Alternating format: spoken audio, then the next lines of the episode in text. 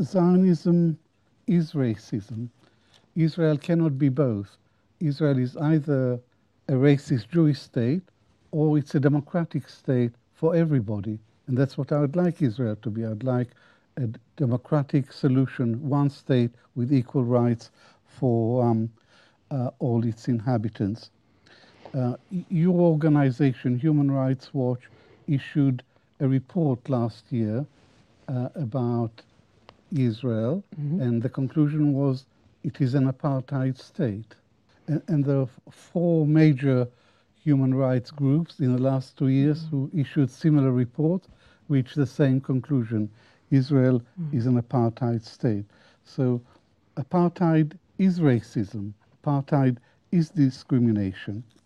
But Israel is the only member of the United Nations that I know which is officially racist. And I say this because of the uh, July 2018 nation state law, which says mm, the Jews have a unique, unique right to self determination mm-hmm. in Israel. Unique means exclusive. Yes. It means Arabs have no right to self determination. Mm-hmm. It means even if Arabs became a majority, mm-hmm. they would still have no right to self determination. Mm. So, but most certainly, Zionism is a, um, is a racist ideology mm. and it is largely responsible for the Nakba that has unfolded throughout the last century and continues today. And what about those Palestinians in hospital who uh, are on life support and babies and incubators whose uh, life support and incubator will have to be turned off because the Israelis have cut the power to Gaza? Are you seriously keep on asking me about Palestinian civilians? What's what's wrong with you? Have you not seen what happened? We're fighting Nazis.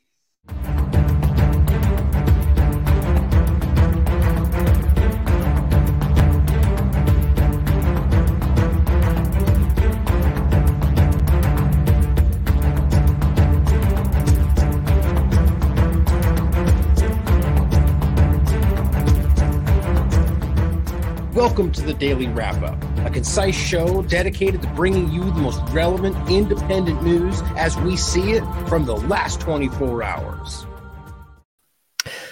Thursday, October 12th, 2023. Thank you for joining me today. Now, today, again, again, a follow up on this topic, and I just got to be honest, my my heart hurts today just in a in a very large way for, for civilians on the Israeli side, for civilians in Gaza, but really, to be quite honest, because of the overwhelming amount of hatred that is being passed along as altruism today. And it really makes me, it, it's depressing. And I'm, I'm trying to believe that that's not the majority. I, I do believe that, but I mean, in, in the midst of all of how overwhelming it is in, in, you know, the, the, the hype and the fervor of these topics, which happens every time, it's hard to, to, to stand back and not feel like it's. Like during the COVID 19 conversation, where everyone's like, you know, I'm the one saying I think the majority sees it, and they're like, Ryan, I talk to people, and that's just they don't even know. And it, it's hard when, when everyone's in, in the middle of the hype. It's very difficult to see through what's being presented in front of you. And I just, I just have to admit that that this has been difficult to to watch the people talk about one sided stories in this conversation I mean, it's just kind of amazing to me that that we can like I've been I've been simply saying this entire time that that civilians matter anywhere, obviously, but asking people talking about the pro, what the, the issue what just happened in, in Israel and saying, well, what about the civilians over there? In no way is that in in any not not in English language, not in any logic, is that somehow uh, ignoring one thing it's simply going, but can we like this? It's funny how the exact same thing in reverse happens where people are saying, well, can you condemn what Hamas did? Well, of course, anybody can stand with back who's honest and say, yes, the civilians that were hurt is a problem and anybody should be condemned for that. But what's interesting is if you go, can you condemn Israel's doing the same? Well, that's and it becomes you're suddenly a terrorist. It becomes hate. So think about the reality there. When I'm saying, what about the civilians, not Hamas, but the civilians being hurt? And it's not a conversation about balance. It's not a conversation about how I may miss something. It's overwhelming vitriol, hate, I like like to the point to where I mean, in fact, I'll play this again, but this is what I'm talking about. Post it. Author Lauren Wise. That's my Instagram. Author Lauren Wise. You should be raped and dragged through the streets in front of your kids. That's what you Okay, do. thank you. You're addressing Hamas. Hamas, a terrorist. Thank you. Thank you for your name. No. Thank you. Have no a nice day. I think you should fucking, all of you fucking idiots who think that it's Palestine. Yeah, that's a Palestinian flag, right? So this woman who has now basically gone dark, as far as I can tell, private Instagram, deleted her Twitter account, accosted somebody on the street because she had a Palestinian flag and said, "Your children, you should be raped in front of your children." Now, I don't know why we, in the midst of this mania, that people can't stand back and, or rather, the people that can't stand back and do it are the ones that are screaming on Twitter, but where all the honest people are. Now, there's a lot of us out there. Well, I shouldn't, you know, I think that about myself, but there's a lot of people out there that are honest who are calling this out. But I also know for an absolute fact, there's a lot of people out there who see what's going on and are either too afraid to speak up about it or more too morally ambiguous to make a statement on it. We for, clearly the vast majority of our government are well aware of the civilians being hurt in Gaza that clearly don't care. That's not even hard to understand. But where are all the individual people who know that? who've known that with, there's aid been being sent from any left or right conversation of government for a very long time because they're civilians or because the United Nations maintains that there are millions of civilians or the fact that they're, as we just said, or as Avi Shlaim said at the beginning, that it is an apartheid state, according to every leading human rights group in the world. Just because very extreme Israel supporting people, and I mean that in the sense of any government, you got extreme US supporting people all over this country, but because of very extreme Israeli supporting people that don't want to hear it, just like you try to show people what the US government's doing, who are extreme US supporters, don't want to hear it. They just ignore the reality that there are people that are being, they're be, suffering. The clip I showed you, which we'll get into, is uh, one of the leading members of the current coalition who is cur- who is outraged that he even dares to ask about civilians in Gaza. Now realize he's asking about the civilians, not the people involved. Now we'll get into some of this today about the dynamic of people saying, well, they're they voted for Hamas or Hamas is the government. Well, think about how ignorant it is for somebody to say, well, you voted for uh, they so they're voted in, therefore all of them are part of that. I asked somebody online today, which of course they never responded. Well, did you vote for Biden?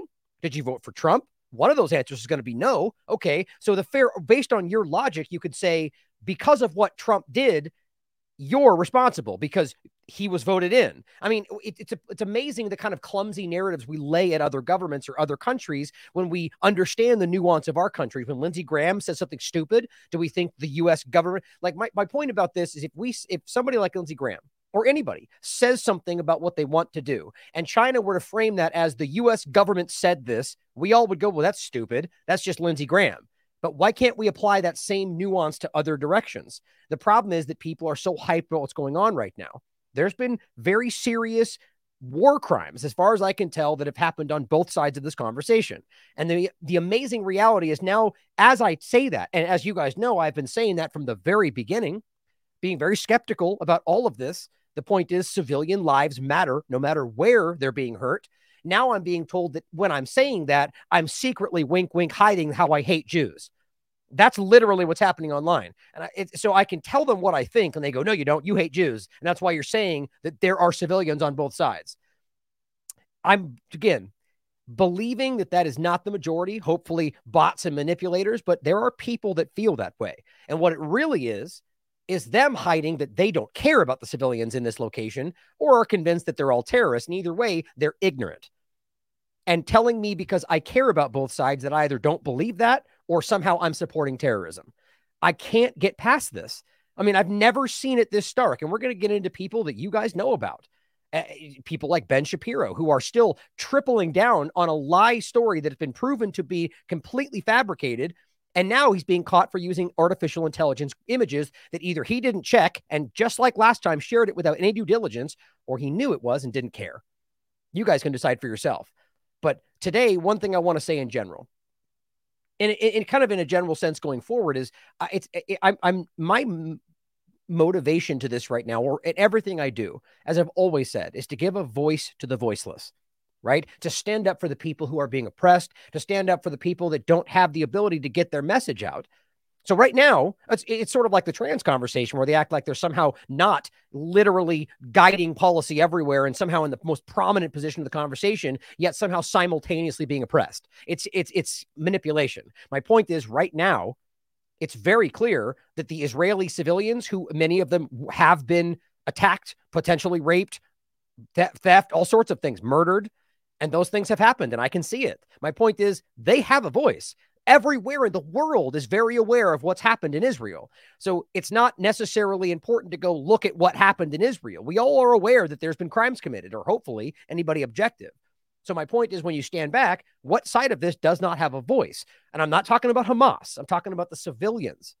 And it's very obvious if you're objective and have two brain cells to rub together that the people in Gaza who are being attacked are not being acknowledged by very important people around the world.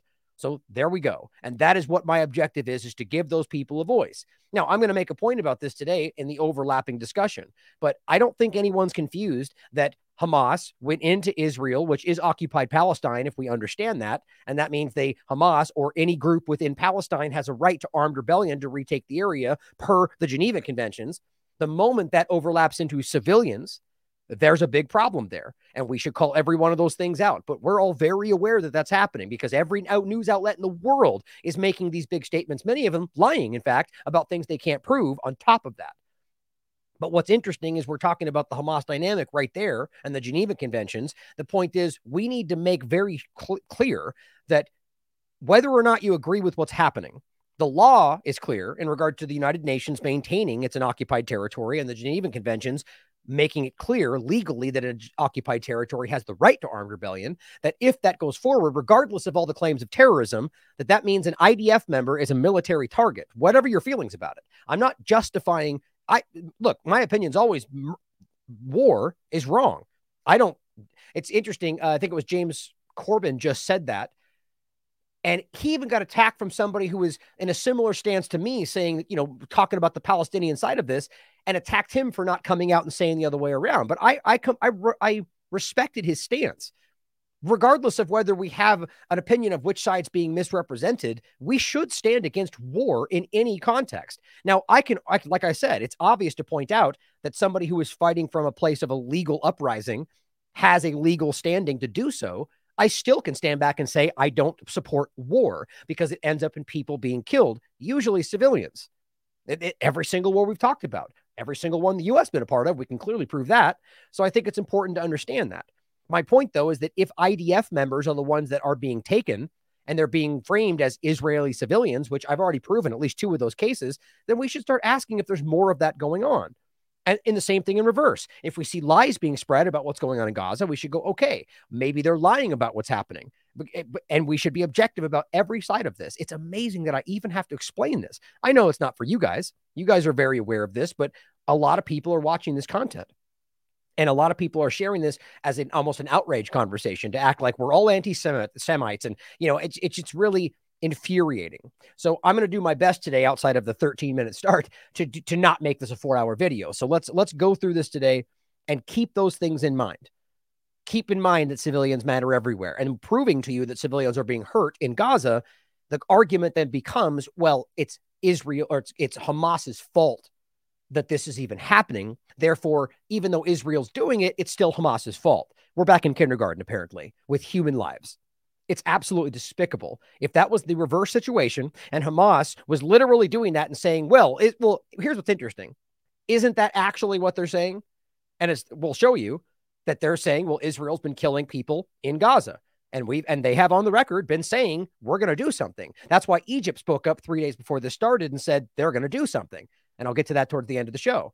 So my point is, they said we're going to do something if you keep bombing civilians, and they kept bombing civilians, which we can easily prove and then they did something. So isn't that literally the logic they're using to justify the attack right now? It is. But it's amazing how people can't apply that in two directions. Well, it's a choice. Well, you know why? The same point. Because somewhere in that conversation, they don't think these people matter. And I can prove to you that plenty of Palestinians feel the same way in reverse. But we're talking about a military, nuclear armed government that is backed by international powers that is acting violently over an occupied territory that has minimal able to respond. I mean, it's it's not even the same conversation. You guys know most of this. So let's start with an important point. first of all, that's not necessarily part of the conversation, but I do think it is because of why I think he was censored. I just want you guys to make note that Sam Husseini has been suspended on Twitter. I just think that's absolutely absurd. As he says, my main account has been suspended. I am hopeful this is because a bot doesn't understand sarcasm. X claims they did careful review. If it was careful, then it it's insidious. Hopefully it wasn't. Regardless, please subscribe. Here's my I tweeted this out about just making sure we saw that he has been suspended. And I just said, what was that about free speech again? You know, I mean, there are people right now literally, and I mean literally, calling for the death of Palestinians right? And and and vice versa. Like there's people calling for the death of Israelis. I mean, it's it's it's all on the and almost most of it seems to be allowed right now. It's actually kind of crazy. And I do want to say on that note, to be objective, as much as I like I just said, I can give you examples like this of it happening. I will note that right at this moment, and something tells me it's going to change very soon. Don't know why. I, it's just my gut. I will point out that I, the content that I've been putting out wouldn't have been allowed in the last Twitter right? And i don't mean that's because what i'm saying is wrong. I'm being very objective and i'm being it's a it's a core point of human civilian lives. But it gets framed as anti-semitism and typically gets censored like on youtube and everywhere else. But it's interesting that it seems that there it, eh, you know at least in this conversation at this moment i will give it a nod in the in a positive direction aside from things like this. So we'll have to see where it goes. But what's sad is that this this is a person who was just really holding them accountable alongside uh, Said Arikat, Max Blumenthal, and Matt Lee, and he gets censored really fast after that. I find that very telling. Also, in case you missed it, they're going to send another $200 million in weapons to Ukraine in the midst of all of this madness. And as somebody very aptly pointed out, oh, so they're sending more weapons to Hamas which I'm not saying that's the provable case. That seems like people will label that conspiracy theory. But what's interesting is you can prove that there are U.S. backed extremists from Syria that have been sent to Ukraine. That's on the record. Then you've got U.S. backed extremists that were sent to Ukraine from Syria that have ended up on the border of Israel. That was written by an Israeli outlet. I showed you that in the very first episode we did on this topic in the ra- in the last so many in the last week. So, if we know that's happening, it's logical to argue that these weapons could literally end up in the hands of people that are being used to make you think Hamas is doing certain things around the area. Now, that's not, I'm not saying that's happening. I'm saying that we have evidence to suggest that those people have been sent there. And if they have, those are US backed, Israel backed entities that are there under the guise of being somebody as like under the guise of being Hamas. That's the general argument. And if we have $200 million going to Ukraine on top of everything else, how about just in general? We ask, does anybody want that? Does anybody in this country truly want, aside from all the sycophants on Twitter or the bots we're told are people, really want to send this much more money to Ukraine? Right? I mean, think about what he's saying as we're going to get into. That, that was the Israeli member of parliament saying, or, you know, prime minister, or excuse me, um, uh, it was Bennett, I believe. For some reason, I'm blanking on the guy's name that we showed in the beginning. It's uh, this one right here. Where was it? I'll get to it. I forgot now. I thought I'd have it up here the front, but if guess not. But the the where did I get lost there? There we go. He was on the record saying we're fighting Nazis. Right? When asked about civilians in Gaza, Nazis. You mean the Nazis you're literally funding in Ukraine? Right? Because we know that's the case. I mean, I, I mean, I shouldn't even need to bring it up. But I but the point is that people don't believe things like this, or like like the nation state law point, unless you show them. Rights groups in 2018 demand Israel stop arming neo Nazis in Ukraine. I mean, it doesn't even make sense other than when you realize that a lot of the stuff we're told are lies. That's why people like Avi Shlaim in the beginning are telling you that Zionism is racism, or Orthodox Jews telling you Zionism is not, is using Judaism. Either way, the point is Azov movement sending weapons to Nazis in Ukraine. And then you've got a group of Hamas, which there's all sorts of arguments you could make about what they really are. But if you really try to make an argument about how they're absolute terrorists, well, the real point needs to be we can prove that they were created, at the very least, largely used by Israel. Here's Wall Street Journal. Well, how Israel helped to spawn Hamas. And we'll get into WikiLeaks and the rest of it telling you for sure that the, they were involved in making it to be able to create the illusion of. It's, it's very clear. So what's interesting is if you make that argument, you have to ask yourself whether or not that might have been something they did by design. Or you can argue that Hamas has changed over the years and now fighting on a different side, but there might still be factions within it. Either way, it's kind of easy to make clear that when they call them Nazis, it doesn't ring true as they're literally arming Nazis in Ukraine. It's absolutely ridiculous. Now, I'm going to include this article as well. Uh, Robert just put up, and I'm most likely going to put his new article up either tonight or tomorrow Pal- this is the one from the 10th Palestine Israel at war. Israel has no options and the U.S. can't cannot save it. Now remember, Robert. Lakesh has family members that have been killed in Gaza.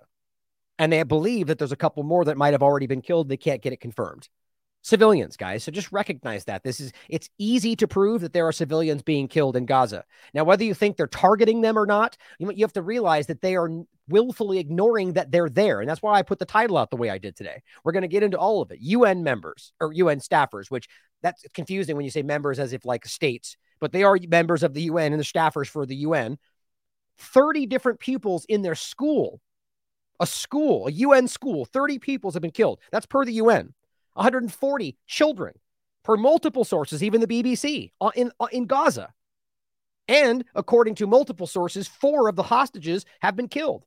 Now, yes, clearly you could there's just as much fault for Hamas for taking civilians hostages. But but my I wonder whether they are civilians and we don't know IDF or not. But either way, the point is they bear responsibility because they were there because they took them. But Israel knows they were there and didn't care. They said on the record that they didn't care.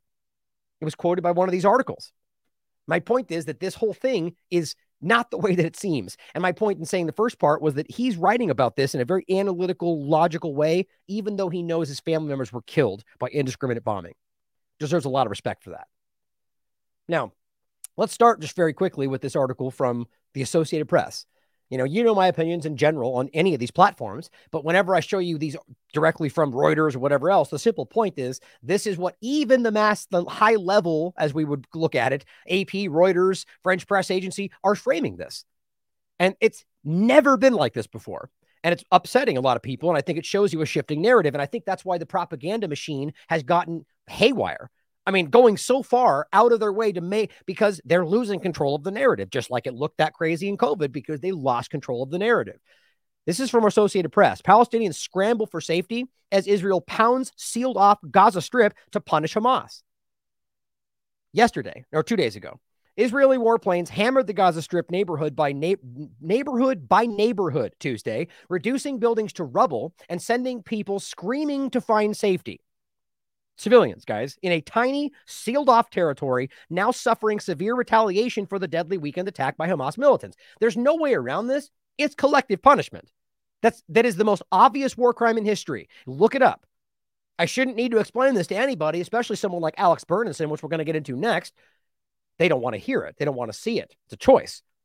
If you're doing, if you're taking action because of a certain group that then puts that action equally applied to people that are civilians in the area, that is collective punishment. And the game is to make them suffer so you can apply pressure from within. It's the same as sanctions, guys. The reason our governments apply sanctions, and it's literally on the record when you look back before they changed the way they present everything. And I mean, like people like Kissinger, they have documents where they wrote out what these things are supposed to do. It is meant to hurt the civilian population so that they turn on the people in charge. It's very simple.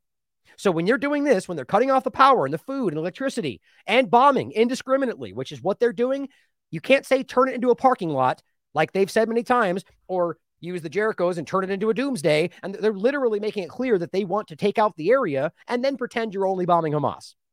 All of this is collective punishment. Humanitarian groups pleaded for the creation of corridors Right. At what, at what, point did we stop? Look, I'm not claiming that any of these humanitarian groups or the UN are always honest or not possible to be co opted, manipulated. I think that's pretty much always the case. But they're pretty nebulous bodies. There's people that come and go. And the point is that they can be influenced, but it's pretty rare that we have all of them in one line and all of them saying, like, for instance, all of them saying that Israel's an apartheid state, or the fact that these humanitarian groups are telling you that they've been pleading with them to let people leave. Doesn't that challenge the narrative that they're saying they could have left if they wanted to, they're lying to us. They're saying they pled with them to for they that sounded weird, but I guess that is correct. They, pled, they pleaded with them for the creation of corridors to get aid into Gaza and warned that hospitals overwhelmed with wounded people were running out of supplies. Israel has stopped entry of food, fuel, and medicine into Gaza and the sole remaining access from Egypt shut down after the airstrike we saw, which is resp- Israel's responsible for. We're watching them shut them down and pretend like they're allowed to leave, starve them, remove the water, which, by the way, it's already 97% undrinkable. So that's pretty much a lie already, anyway. But the bottom line is that they are deliberately hurting civilians. Sure, if you want to, if you want to say it's be- okay because Hamas did bad things, well, just be sure to tell people that you're just as bad as they are, and you're okay with that. Because just realize there's no difference there. If your argument is we're going to do that because they did it, you're ridiculous. You are the same thing. You can't act like you have a moral high ground and you have some kind of altruistic mentality. You are doing the same thing because they did it. That's ridiculous. I mean, that, that is literally as ridiculous as it gets. So let's talk about people making these arguments. Well, first, here's Alan Dershowitz making the, the argument. And, I, and look, I want to give a huge shout out to Cornel West here. I got to be honest, I haven't really followed much of his work in, in the recent election. I just, you know, I'm never that invested in the in the elections, quite frankly, because I know that we're being manipulated, and I know that our vote doesn't really tr- translate to what they tell us it does, and I think we all all seem to know that, but don't want to admit it. What he says right here is absolutely nails it. And and what I love is his his determination to be very clear and say like like calling him out right there. You know that's a lie. You know that's not what I mean. His bottom line is all he's saying, just like we're saying, is that civilian lives matter no matter where they are. And all Alan Dershowitz wants to do is redirect outrage to one side of the argument and make him a negative person for even arguing the other side has civilians that are being hurt. And then saying that him doing that makes him a bad person. This is what we're seeing across the stage, across social media, but it's one example of it. This is happening everywhere. Allow the killing of Americans to continue, or would you go and get the terrorists, even if it meant possibly collateral damage on Palestinians? What would you do? I'll tell you exactly what I would do. First, truth and morality tend to be two casualties in any context of war. I would want to tell the American people the truth I would tell them what the context is, how we found ourselves in this situation. I would not jump for a military what, what invasion do? and a genocidal attack on a, a genocidal attack. Before they keep going. So what he's what he's referencing, of course, is the reality of the history of occupied Palestine. Shocking that somebody has the gumption, the courage to say that. That's what he means. Like I'd be honest with them about the real history here. That we're talking about an illegal occupation, and that people are, you know, and, and that's that's not okay on these on these shows. But he's also talking about the point that w- what they did. Well, for well, let me take it a step back to Alan Dershowitz's point. This is not okay to continue to try to make this argument as if there's some kind of a moral high ground here that well they did it, so we should go in, and it's okay if there's collateral, at least it's acceptable if there's collateral damage. Like that never used to be the stated policy. It was more of an afterthought. We're like, well, we we didn't we were not we weren't going to, but it happened. But we're sorry, and it wasn't on purpose. Now we're at the point where they're like, that's gonna happen. Well, wait a minute. That used to be a war crime. Well, it is still a war crime. You don't get to just indiscriminately bomb areas where you know there are civilians and go, well, too bad they were there. The bottom line is what they should do, seeing as how it is an option, is take troops and go in and get the bad guys within the people that are not involved. You see, the problem is one, they want to just pretend like everybody there is involved because that's the narrative, or because they say that Hamas is in control, which is not even remotely the truth. There's a whole discussion to be had about Hamas and the election it was a while ago, and then the overlap with Fatah and the overlap with the PLO and what actually, or excuse me, the Palestinian Authority and what actually happened with the Doha agreement and all sorts of conversations where it was kind of left up in the air. And the point is, there's a lot of Palestinians that don't believe Hamas is what represents them. That believe, I mean, it, there's multiple factions that take action. And the bottom line is to just pretend that it is Hamas and everyone there supports them is a childish argument. It's incorrect and it's easily proven to be false just simply listening to Palestinians. But of course, they'll go, they're lying. Oh, you know that, do you? I mean, it, it's it, is childish the way that very grown adults deal with these kind of situations. So by going back and saying collateral damage, what else should they do? I don't know, not commit war crimes. Isn't that the whole standing of the U.S. government that we're and and you know their allies that we don't do that that we're better? Oh, but here's some cluster munitions because Russia's using them. Yeah, the reality is that's all a bunch of BS a military invasion do? and a genocidal attack on a, a genocidal attack on Gaza. No, no, you, it's you, not a genocidal Where are they supposed to go? When you're where are they supposed to terrorists. go? This is like Warsaw, 1943. Where do they go? Where do they go? Yes. Let me tell you where they go. Do they where go to the UN? UN, UN is keeping from Gaza. Them. Oh, you mean the UN that literally just reported that they got bombed and people died? I'm going to get there, guys. Yeah, I already reported part of it yesterday. But think about the, think about what it takes to argue that they can go to the UN while we know that the UN just reported that they had 11 members of their staff killed, 30 pupils from within their school killed, right? So let's just pretend they could have run to the UN, which, by the way, he doesn't even know he's talking about because I don't think he's even thinking about that location. I don't know where I can't. I'm just trying to grab it real quick. I, I thought I had it right here. Hold on. Making sure I didn't accidentally remove it somehow. Oh, there it is. So, in case you haven't seen this, this is the United Nations telling you we are very sad to confirm that 11, 11 colleagues have been killed since 7th of October in the Gaza Strip. Some were killed in their homes with their families. If you're pretending this isn't real or you're denying this, you're a disgusting human being. It matters just as much as Israeli civilians being killed or hurt. UNRWA mourns the loss and it's grieving with our colleagues. Now, also, the report, when I'll get into the full report, shows you that there have been 30 UN pupils from their school that have been killed. So let's go back to Mr. Dershowitz. They Geneva? go. The UN, UN is keeping from them. Gaza to They Geneva? go. They go to. No, no, no. The UN has places in Gaza. They go to the Rafah 11 crossing. UN people have They- been killed in the last few they days. go- Hey, Cornel knows what's going on, man. They go to Egypt. They go. Oh, you mean the pla- you mean the area that just got bombed, so they're not allowed to leave, as the AP just reported? You see, my point is people like Dershowitz are either wildly uninformed or just simply don't care. These people are not allowed to leave, even if it was open. Cornel knows that. It's a simple fact, guys, and it's very clear, as even the AP just reported. All they're saying is they can just leave, and all the sycophants on Twitter will scream that at you, and it becomes a vitriol-stoked, nonsensical conversation where nothing matters. They just want to attack you for being a Jew hater, despite what you say, even though that's completely false. In my case, anyway, and plenty of people that are just arguing for the lives of Palestinians. I guarantee you, there's plenty of racists out there. I'm staring at one of them right now. Jeff, how they Wait a minute. get out? Let Come me on, make another thing clear. No, no, Gaza no, no. City is very dense, Absolutely, but Gaza it is dense. itself, the Gaza Strip, there's lots of room. The Israelis have said, get out of Gaza City, go to Rafah, go to uh, uh, Khan Yunis, go to other places. Oh, yeah, the area where the settlers are being proven to be murdering people. Or I'll get into Khan Yunis in particular, showing that they just bombed the area, right? This guy's an idiot, man. He does not know what he's talking about, or he is lying. And we can prove to you that the areas that he keeps telling you to go to are areas being attacked by all sorts of roving groups of settlers and all sorts of different things. This is not hard to prove, guys. It's being publicly discussed and paraded around as a positive thing in plenty of circles. Syrian girls sharing it constantly. And it's not some hypothetical screenshot. You're looking at images, or rather, video of these same settlers that, by the way, even the United Nations and different human rights groups have called out repeatedly over the years for doing exactly that. It's not hard to wrap your mind around. And you know what Hamas With is no saying? water, no Wait food, a no minute. electricity, You know what all Hamas in is the dark. saying? Right, right. That's the last. I, sh- I, I mean, I'm trying to stop it all the time, but the point is, so they're going to run to the other side with with what food, what water, what electricity, what's going to keep them alive. They're not allowed to leave, but yeah, run over here to the corner. You know, and, and then on all of that, your argument is just run out of the way as we bomb your family's home, just because bad guys we think might be anywhere in this 25 mil. You know, it's nobody honest can make this make sense.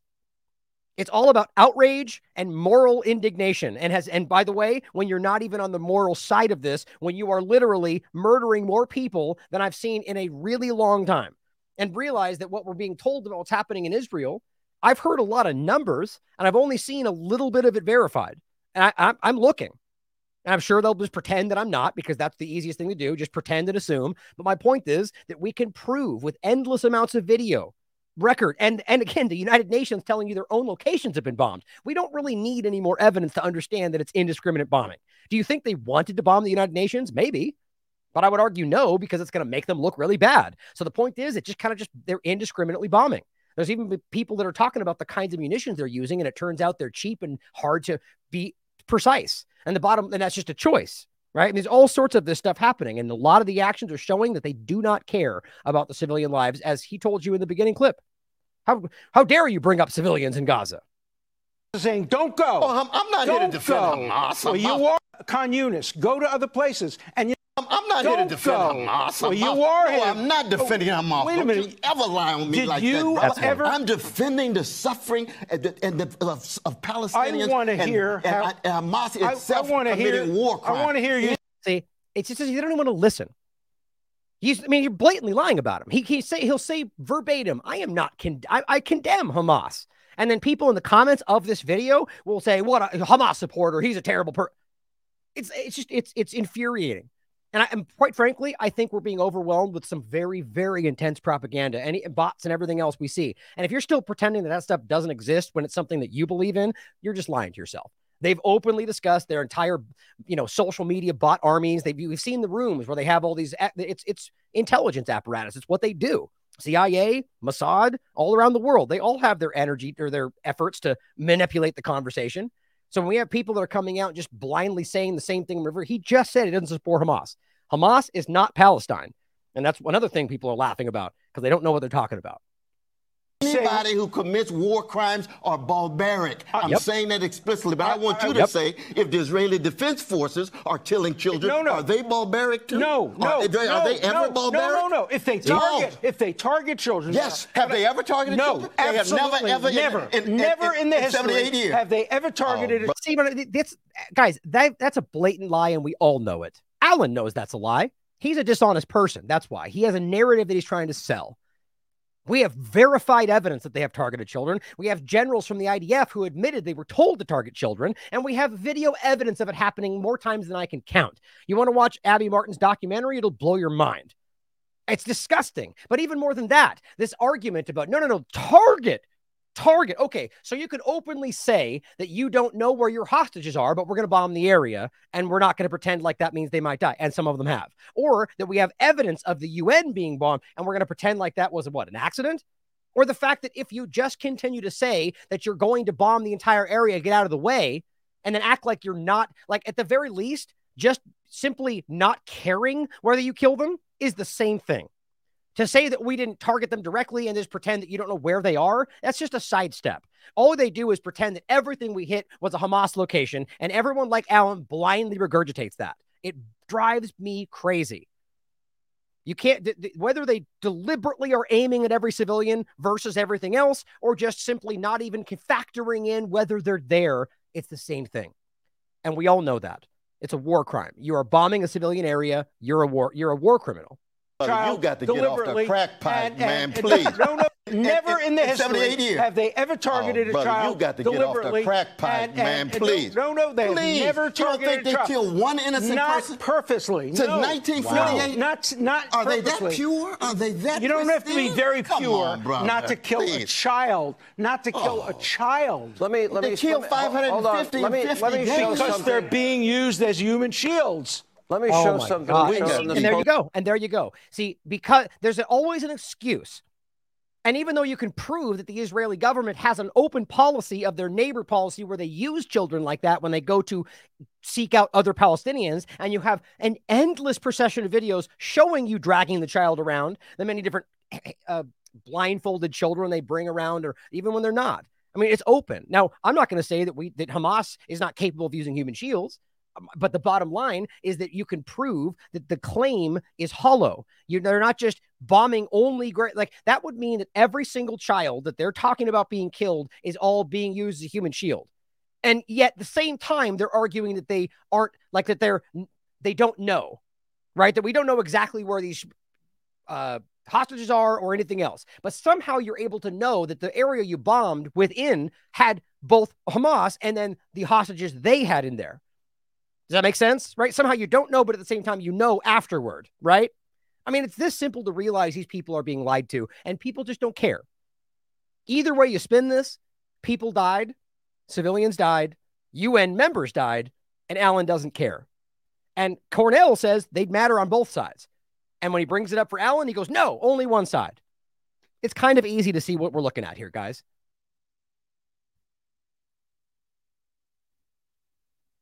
Now, here, we're going to come back to this BBC article in a second. Here's the B- a BBC uh, part from October 9th. It's kind of like their live updates saying Hamas armed wing issues hostage threat over Israeli airstrikes. Now, we already talked about this, right? Now, I I I, pers- I wondered whether or not the word civilian was something that was a mistranslation on purpose, which we've seen happen in Syria, in Afghanistan, in Israel all the time. We've seen this more than once. but we know there are civilians that have been captured. At least that seems to be the case, even according to Hamas.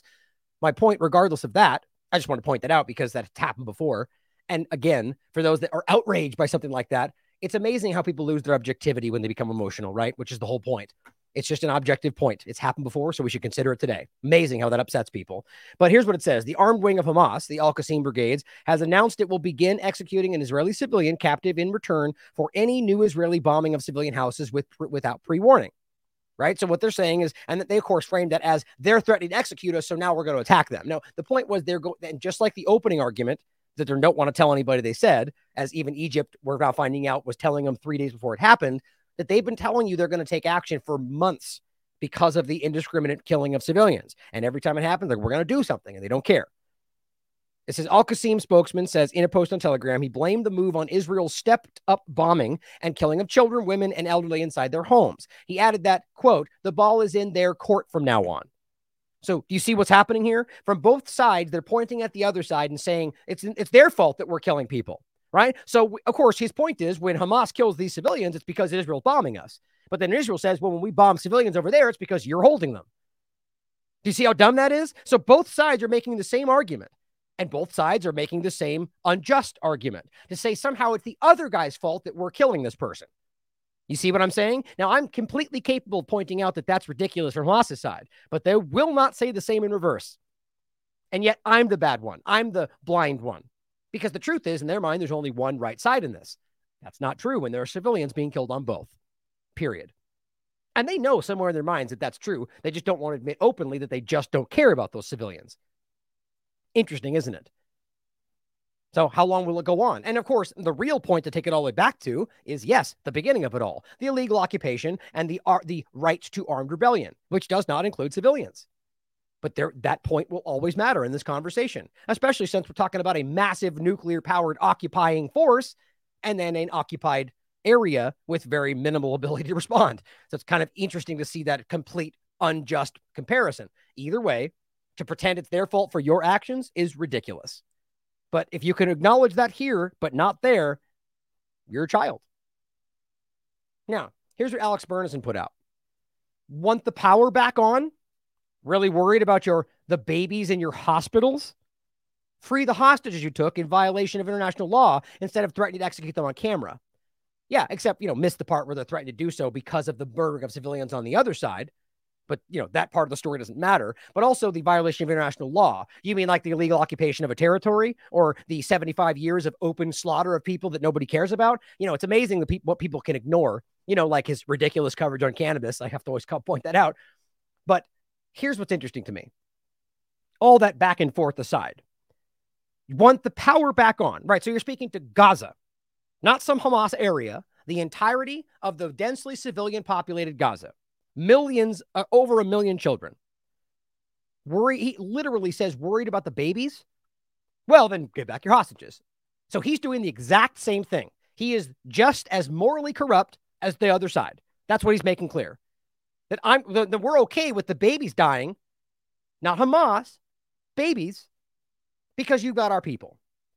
Now, if you're supposed to be the good guy, you know, the moral, the rules based international order right? You're supposed to be the one that says, well, we're going to do the right thing, right? We're going to go in after you and do everything we can to make sure the babies and civilians and everybody else, including the hostages, come out okay.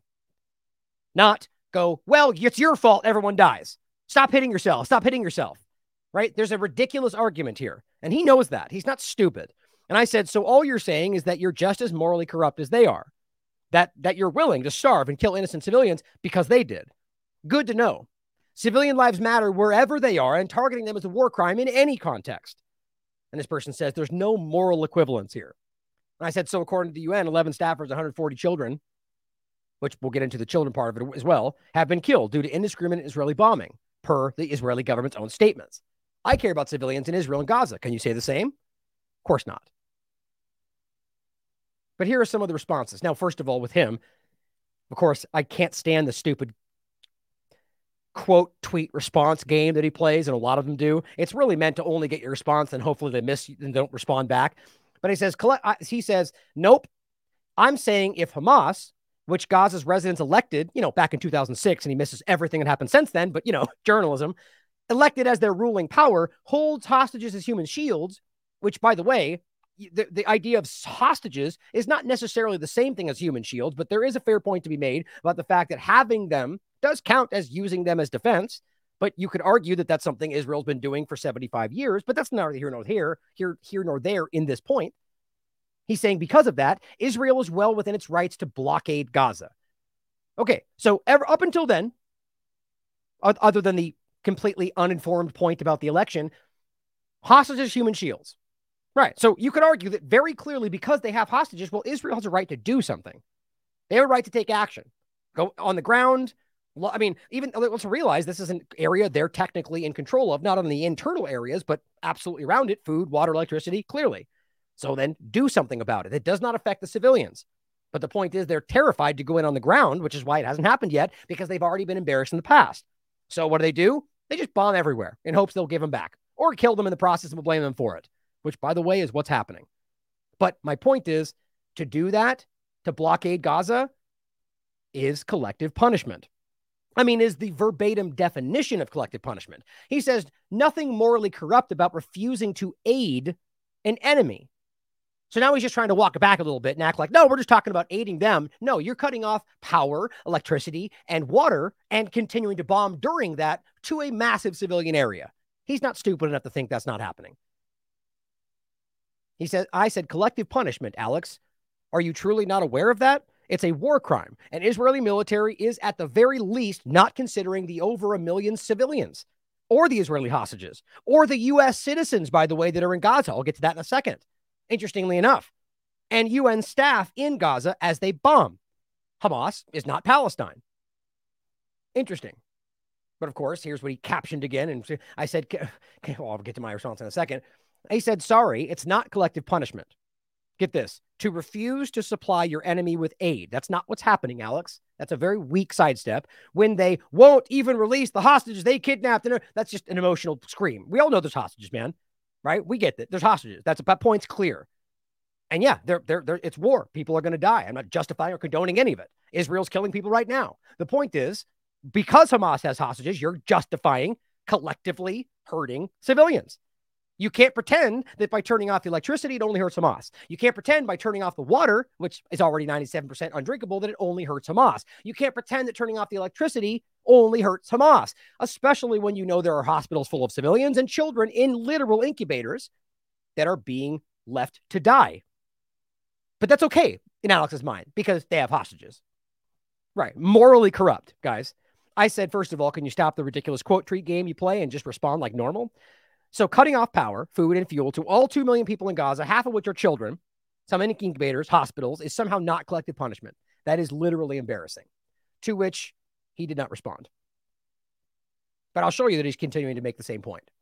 Now, some other people said some things that I think are important to, re- make clear about either Alex's audience or people that just continue to not be able to wrap their mind around the fact that there are civilians in Gaza to my response about the fact that, and even posting the UN tweet that shows the fact that they're telling you 11 of UN members have been killed and in their own homes with their families. He says, I don't know who you are, but you're a terrible person. Okay, I'm a terrible person for saying that one, UN members died and that collective punishment is wrong. My statement's right there. I mean, I'm just kind of blown away by this. And I said, I care about the civilians in Gaza and in Israel. Do you? But I am a terrible person, right? Keep lying to yourself to hide your hatred and bloodlust. And he said, and here's my point. He says, No, you don't. okay. you just hate Jews and use that to obscure your hatred. You're a bigot and a raging anti Semite. I mean, how dumb, right? I mean, you guys know well that's the opposite of everything that I do. I oppose racism and hatred and bigotry and everything is everywhere I go but because he doesn't like that I'm calling him out, that's what he does. He was, and I said, Thank you for making my point. I speak up for innocent people. And as I have said from the start, Palestinian civilians being hurt, killed matter just as much as Israeli civilians being hurt and killed. That you are unwilling or unable to say the same in reverse is disgusting. Another example to the same response about the collective punishment. This person says, We're at war of course, the typical US response of people that are blinded by the two party paradigm that somehow when we're at war, these things are okay, but only for the US side or US allies, right? Of course, because when they do things in reverse, terrorism, right? Or Iran or Iraq or Afghanistan or any place we're talking about, right? When they do anything back, bad guy terrorism, right? When Iran goes into Iraq to help fight off the illegal invasion that still goes on to this day, They called them terrorists. That's why they they literally declared their their military a terrorist organization because the hundreds of them that actually did fight and did kill some Americans were doing so in defense of the illegal occupation of Iraq, which went on to kill over 500,000 children. But yeah, but Iran's terrorist because they did that. Right? You're starting to make sense of this to realize who really are the ones framing this in a negative way. But he goes on to say, uh, we did not start it, but we sure will finish it. Classic hubris, right? Unjustified. Did Hamas expect us to turn the other cheek? Oh, so now we're back to Hamas, right? Not the 11 people that died in the UN and their families, but Hamas. They just can't separate this in their mind. Sorry, you and they misunderstood our forbearance in the past. So those UN members are Hamas now? The 140 children killed so far in Gaza per the UN or Hamas? Are you able to admit that the civilians have been killed even with their families in the UN areas within Gaza? I bet you're incapable of admitting that verified fact. And yeah, apparently so. Another one. And this goes back to another comment when he originally I said, So you're saying they're all just as morally corrupt as you are? This person says they had warning to leave. Not true. Or they, they had a warning, but they're not allowed to leave. More than the Jewish people did before Hamas butchered them. Well, they didn't have a chance to leave, is the point. This person simply says, Leave to where? How? On a magic carpet? It's a prison camp. Israel has them under siege. And you can read about this in an old Guardian article. I mean, it's amazing the kind of willful ignorance we're seeing. And nobody here is trying to ignore or condone the attacks on Israeli civilians. It's just as egregious, no matter what the civilian looks like, where they come from, what they believe in. But as much as I say that, they don't care. They don't think that's true, I guess. Here's what he goes on to say after that, res- despite not responding to my comment Israel has no humanitarian break to Gaza siege unless hostages are freed. This looks like it's uh, posted on Reuters. Absolutely the correct stance. So just right back to it. Doesn't matter. Right. So we will continue to hurt Gaza until they let go of the hostages. Right. Plenty of people seem to agree with that, but that's collective punishment. So at least acknowledge it's a war crime that you no longer think should matter. But if it was happening in reverse, you know damn well they would care, right? If there was somebody that was holding hostages, like so, look at this. So right now we have Hamas holding hostages in Gaza, and they're bombing the entire area until they get them back, right? So if there was some kind of, let's just say it was some group in Mexico, and the United States took them because they broke the law, and they said we're going to keep bombing Texas until you give us our hostages back. Do you think they would be like, oh, you are in the right? Of course not. But it doesn't matter. There is no logic when it comes to a emotional religious war, as Lindsey Graham told you we're in. But here's the report from NPR, right? So let's realize you have these people going, yeah, keep doing all of that until we get what we want, right? While there are Americans in Gaza. An overdue reunion became a nightmare for this American family now trapped in Gaza. Now it says a senior U.S. official has told NPR that it's also working to get approximately 400 to 600 U.S. citizens out of Gaza, where roughly 100 of them have contacted the embassy for help. Now, the same point applies. We should ask whether these are dual citizens. Now, but in this context, I want it doesn't, the point in reverse is the idea that they could be potential IDF members if they are Israeli citizens, but that also just have dual citizenship. And the IDF membership would make them a military target. In reverse, there's not some targeting happening here. They're just bombing the entire area. And so, but it does, I'm just curious either way, though. We should ask the question regardless for a political reason. Are they US dual citizens of something else? But either way, if the if they're concerned about the 922 plus that they claim are in Israel, isn't it interesting that no one's talking about the up to 600 US citizens that are in Gaza right now that's being carpet bombed? Doesn't that seem like a willful ignorance point? Where a hundred of them have reached out for help U.S. citizens are trapped in Gaza and Israel. But of course, only one side of that is being discussed. 22 citizens died in the fighting in Israel, or rather, excuse me, they're arguing that they died in Israel. And it simply says, This is them speaking out. Please, please save us. Her voice is strained. Please, I have a one and a half year old. I got him after six. I, I got him after six times of IVF. I've been trying to call the embassy since Saturday. Nobody's helping. Nobody's getting back to us. Please save us. I guess that doesn't matter though right? All the outrage about the civilians over here, or rather just the U.S. citizens over here. Interesting how nobody cares about the up at le- apparently at least 400 American civilians or citizens in Gaza. I mean, I just can't get past how stupid that is. Like Alex Berenson is literally now going, yes, it's okay to collectively punish, potentially bomb UN members, children, innocent civilians, and Americans even. or Israeli hostages. Does he not realize what they're doing? I mean, what happens when the food water runs out for the Israeli hostages, Alex? Do you not care about that? And sure, you can go on pretending like it's their fault for holding out, but what you're doing is causing them to die. I mean, come on. I, I don't need to push this that hard. It's blatant. It's this is childishly obvious. These people are disgusting to me. Now, here's Mohammed pointing out Gazan hospitals are becoming mass graveyards, which is exactly what we're talking about. Doctors are sterilizing wounds with soap, performing surgeries with kitchen knives, treating patients on hospital floors, no beds left, ICU units overwhelmed and out of power. How's no Western government condemning this and doing or doing anything? But here's this guy's response. Hamas could end this at any time. Next time they speak to you, suggest right now. Okay, so we're okay with allowing innocent people to suffer because you're telling us it's their fault. Like, I mean, guys, here's what's important to remember. Whether or not the situation was happening, this has been going on for 75 years. They have turned off the power at their whim. They have shut down crossings. They have 97% undrinkable water for 75, well, I mean, for a long time. The number has shifted, but undrinkable water to a large degree for their most of their existence. And yet now we can, if we have, if you can't wrap your mind around that, if you can't factor that in, you don't care about these people. And that's really what begins to pe- be seed in the truth today. Not Hamas, average Palestinians, including Americans that seem to be there, but you guys don't care. Now, I played this at the beginning, and this is my point. This is what we look, the kind of extremist, uh, rather radicalization that we're talking about. This woman has decided that this person's Palestinian flag makes her a terrorist and says that you should be raped in front of your children. This is the kind of person that is telling us we're bad people because we're telling you there are civilians in Palestine. Right? I mean, you don't really need to see much more to understand how wrong this person is and how how completely overwhelmed with propaganda or just hi- hiding behind their act they're hiding behind they're hiding their hatred and bloodlust behind the idea that they're on the right side of the argument. It, it just really does gross me out.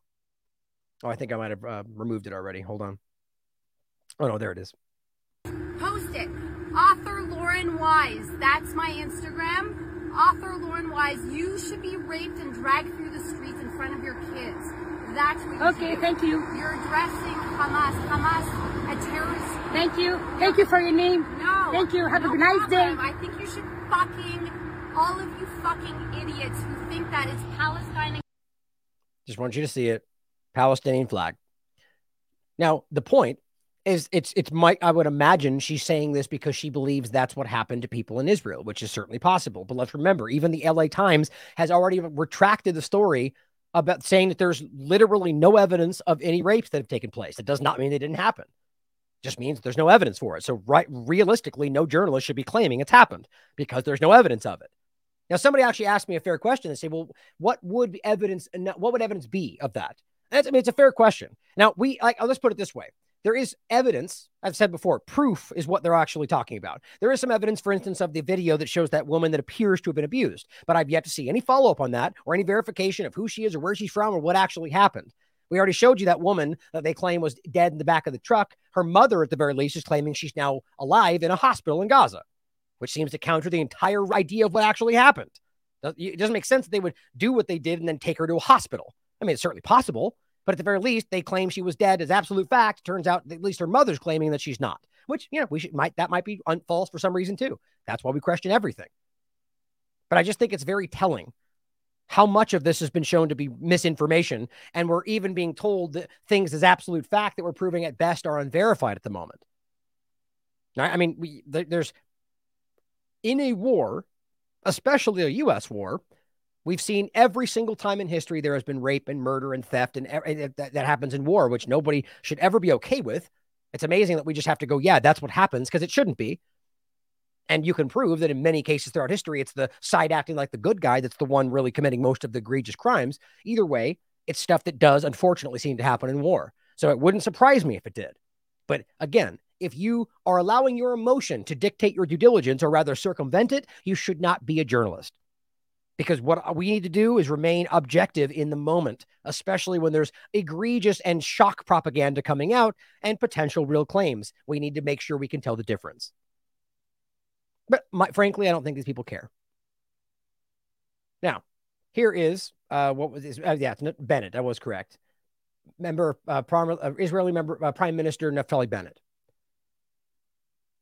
openly telling you, one, I guess somehow they're fighting Nazis now because that's just the best way to make this argument sail for some people is to make it only about Jews and only about the fact that Nazis are killing them. Even though I can prove to you there's people that aren't Jewish in Israel that were taken. I mean, it's just it's absurd that they just drive it into that one argument and largely because they want to make it only about the one side of the argument while they're openly ignoring the far more civilians being killed in Gaza.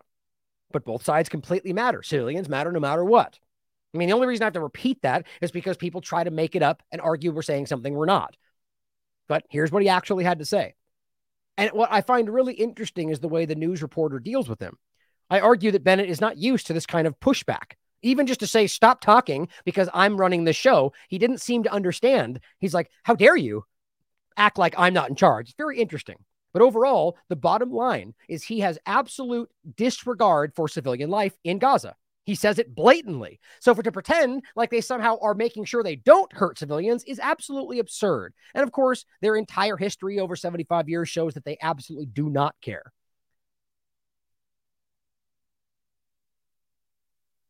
hospital.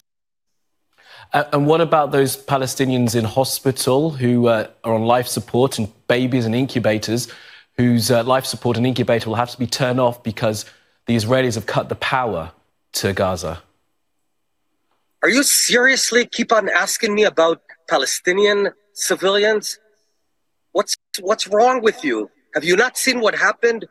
No, here's the thing right there ask yourself why it's not okay to bring up civilians who aren't part of what's going on.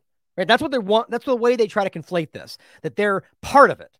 Right? They're not. Palestine is not Hamas. Hamas is not Palestine. There's plenty of different people there that want no part of Hamas. Civilians. Do you think that baby in the incubator has a side with Hamas? So the point is, why is it un- why is it not acceptable to go? What about these civilians? That does not undermine what happened to Israeli civilians. But that's the game they're playing. You got to pick a side. You can't act like both matter. And if you bring up the other side, we're going to call you a terrorist. It's propaganda. That's not, that's ridiculous.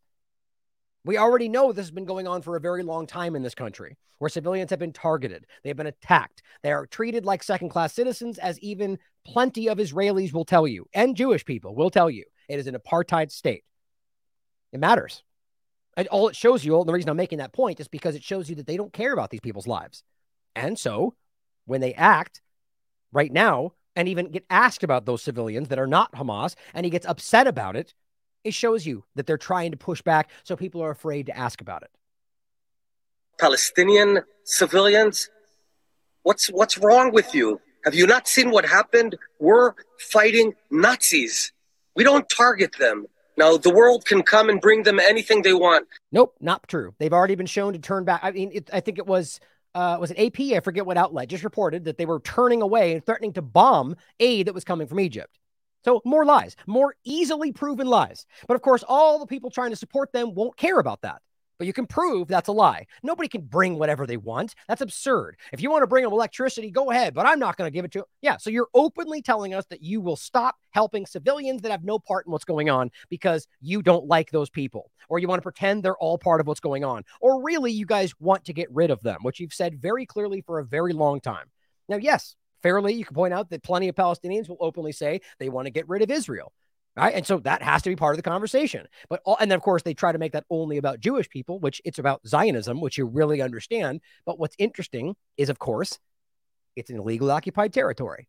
And the UN's always maintained that. And the Geneva Conventions tell them to have a right to armed rebellion. So if you can't include that point, you're being a dishonest person. If you want to bring them electricity, I'm not going to feed electricity or water to my enemies. That's where Alex is getting this nonsensical talking point. So by helping people who need help in civilian hospitals is giving help to your enemy? Maybe. But isn't that what the good guy is supposed to do? Not help your enemy, but not hurt civilians in the process, not choose and knowingly take action that you know will hurt them, which is the point. By turning off electricity, water, and food, it's guaranteed to hurt civilians. And the hope is that it'll hurt those bad guys too. That's what's happening. That is disgusting If anyone else wants, that's fine. We're not responsible this, for them. This is the point. But you this keep is the on. point. You, no, no, I, I want to tell you. No, no, listen. Listen, you no, listen you're to me right your now. voice, I've and we're heard trying- you enough. No, no, I understand. I've- we're trying to have a I've heard a conversation here. Listen, this No, is my you're- you're- program. you're this is my show, a- and I am asking the that's questions. exactly- You're raising your voice, it's my and I've asked you, and and we've already, people- we've already stopped, people- please, and let me finish. We've already distinguished between you, Hamas. mister. So now he goes, shame on you, right? So It's, you know, moral outrage. I'm the one dealing with this terrible atrocity. How dare you not let me say whatever I want? It's just, it's, it's, it doesn't, it falls very hollow for me. Let the guy talk. You guys are having an interview. The point is, you have come so used to being able to push your propaganda over the top of everything else. And I'm not talking about the, the discussion of Israeli civilians being hurt. I'm talking about the kind of stuff that this guy's pushed for as long as I've ever seen him.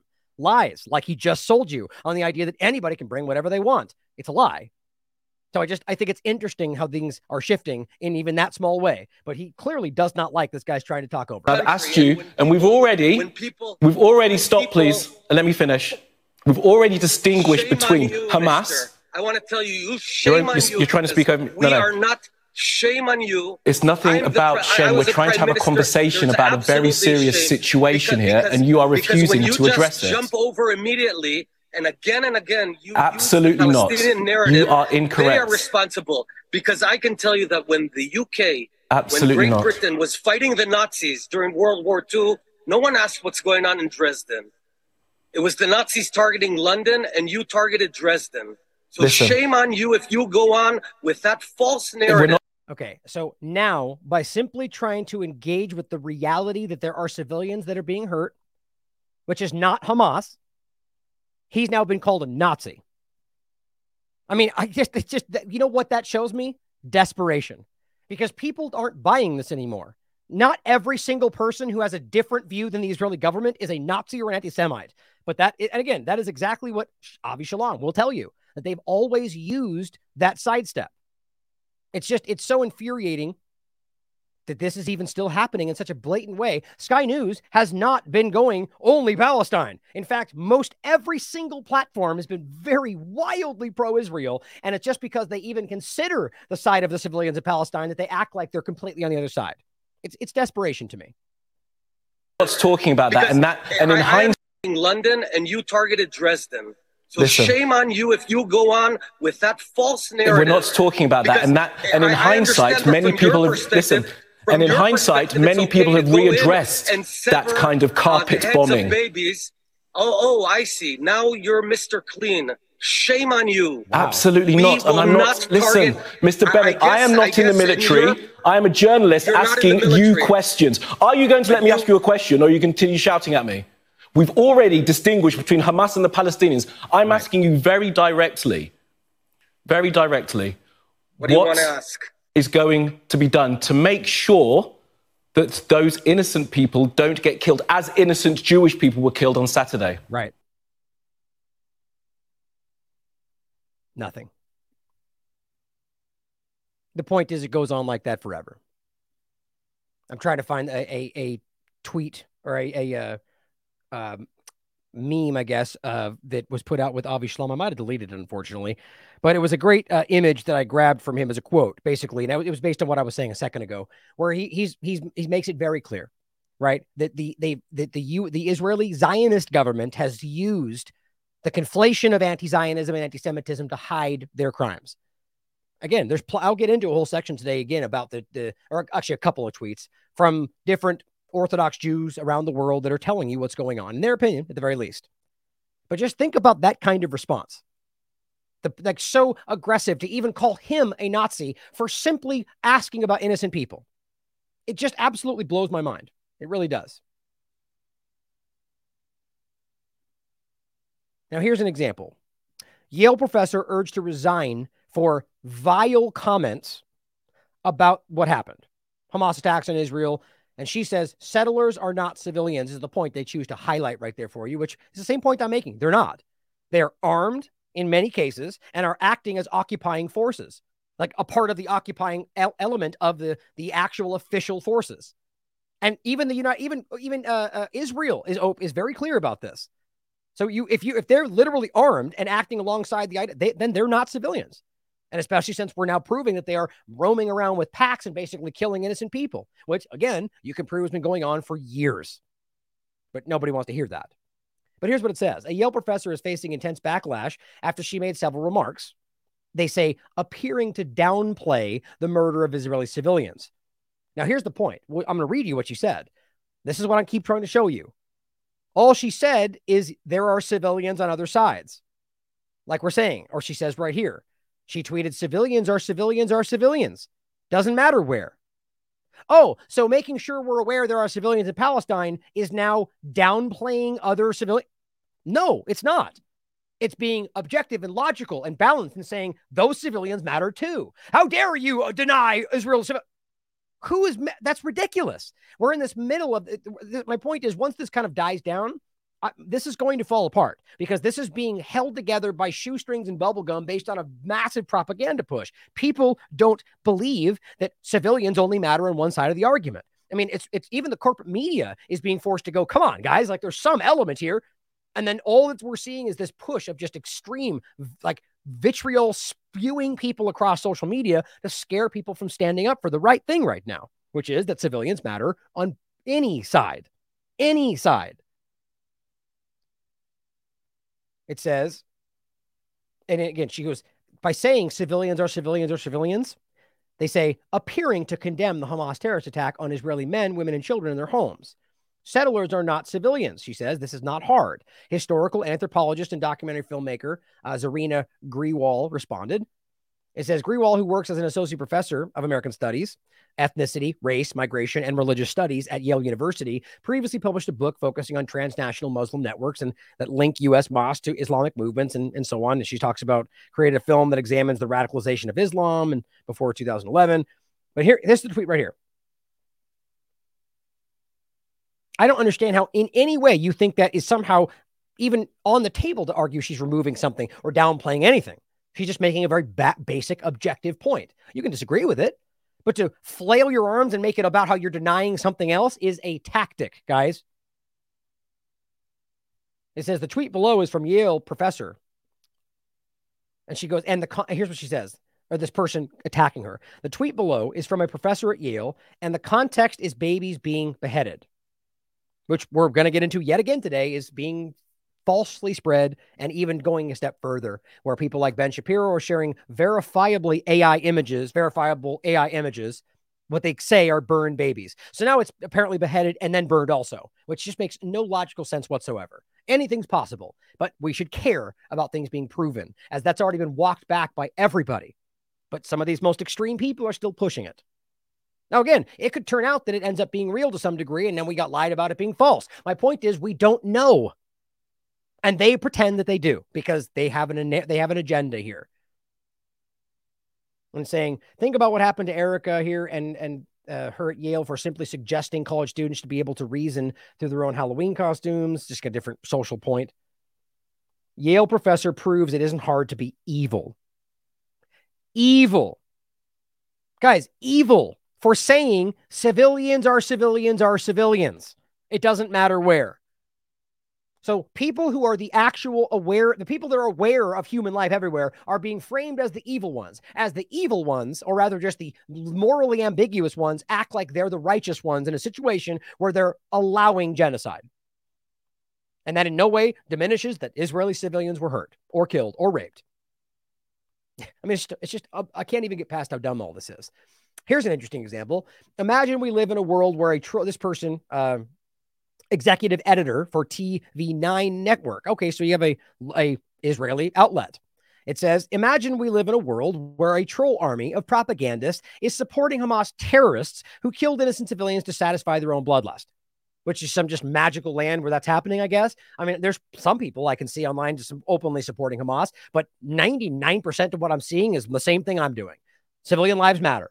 What about the Palestinian people? You're a terrorist supporting Hamas. I didn't even say the word Hamas, but to them, it's all the same thing because they're uninformed and ignorant.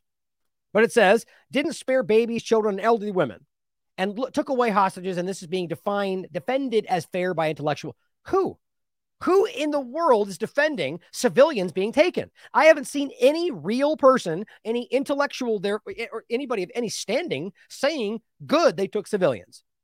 But what they're trying to conflate is us concern for civilians and saying that's the same thing. It's very lazy and clumsy, but that's the best they got at the moment, it seems. The propagandists, I mean. Mariana points out, I dare you not to delete this tweet. Check this out. And I, I this is the real tweet. It's easier to show on here because he even says I'm not going to delete it. But this says this pretty much summarizes Israeli propaganda. Look at what he posted. A pregnant woman in southern Israel was found by Hamas terrorists, and this is current. This is what we're talking about now. They dissected her body. Her stomach was cut open, and they took the fetus out with a with the umbilical cord and let the unborn child die slowly out of its mother's womb. This is what inhumane savages Hamas do to people. Guess what? This is actually a report of the Sabra and Shatila massacre of Palestinian people by Israel in 1982. There's no proof the same has been done by Hamas to an Israeli woman. Oops. This says From September 16th, 18th, 1982, Christian militiamen allied with Israel massacred between 800 and 2,000 Palestinians in Sabra and Shatila camps on Beirut's outskirts. They also murdered at least 100 Lebanese and some Syrians. Israeli troops who had invaded in June that year as Lebanon's civil war rage sealed off the camp while the militiamen went on their killing spree targeting unarmed civilians. Now, this is a historical thing you can easily look up. What's interesting is he's trying to make the use the same old story to say this just happened in Israel. And his argument is, I haven't deleted the tweet because it's the reality, which exposes Hamas Islamist terrorists and their crimes against humanity. Because at this moment, you can say literally anything has happened, and people like Ben Shapiro will tell you that's the truth, in my opinion. This person says a balanced and verifiable report is what a journalist needs to adhere to as the basic principle. Troll armies exist on both sides. Being a journalist isn't your role to establish credibility to what you report. The need for exclusivity and breaking news, which is the commercial drive, needs to be in check. It's a great, great response just in general to point out these people are all about something other than telling the truth. Point is, there's a lot of this going on. People that are acting like they're pointing at the propagandists while they're literally spreading propaganda. Mario Narwhal, nar, excuse me, Nawfal points out something interesting. Red Cross in Gaza. It says, and this is again the Red Cross, who in any other circumstance, of course, is on the good, you know, like the propaganda. Like I, I don't trust the Red Cross in any sense. They've been involved in a lot of huge scandals. The point is, even groups like this that are arguably part of the apparatus are. It's this is what the Red Cross in Gaza is saying. If Gaza's hospitals and all their facilities do not work, they could turn into cemeteries, which reports are saying that's already what's happening. We called on Israel to respect international law, the Red Cross. But when we what we witnessed is the opposite. So now you've got human rights groups, the United Nations, Red Cross, I mean, who isn't being honest about what's going on that they're literally committing genocide? And that's not to deny what happened to Israeli civilians. It's just, it's incredible how this is taking over conversation in basically all of the corporate media. Quote, we need to get medical relief, food, and fuel to Gaza urgently. Nope, nobody cares. You're a terrorist if you say that. Now, here is something I wanted to point out in, in a minor point, but just to make this clear. This says eh, women are removing posters of those missing in Israel. Okay. And if you listen to it, they're basically saying, What are you doing? This for for the um I forget they said about Palestinians, and she goes, Well, I'm doing this for Palestinians. Okay. So my point is I can't make out what those posters say, which in a small point, if people are sharing this without knowing what they say based on the fact that they think that's what it says, again, those journal there's so many journalists that are doing that today that just go, oh, well, I agree with that. But even did you take the time to make sure that's what the poster said? They could be wrong. They could be lying. Anyway, the, the point is, it does seem that's what there there are because I looked. I cannot make out what those posters say before I looked. I posted this, but if that's what they are, that is the exact. That is the dang it. The exactly exactly the same problem I'm pointing out. Outrage for your side does not eclipse the suffering of civilians on the other side. Let me say that again. Outrage for your side does not eclipse the suffering of civilians on the other side. By pointing out one of them does not overrule the other, does not undermine the other. Anyone acting like there are not two sides is a horrible person. So if these these women taking down posters of missing people in Israel, that's that's ridiculous. That is not that is them being overwhelmed by their own outrage for what is definitely happening in Gaza and do, taking it out on what seem to be innocent Israeli civilians that are missing which some of them may be IDF members. That's why I say we need to make sure we understand that. But regardless, it does seem there's plenty of civilians that are being hurt. So we have to care about that. Civilians matter. Now, here is Torah Judaism pointing out hundreds of anti Zionist Jews clashed with Zionist Israeli police in Israel, o- occupied Palestine, who came to take down Palestinian flags that were hung by Jews in the Mea Shearim neighborhood of Jerusalem.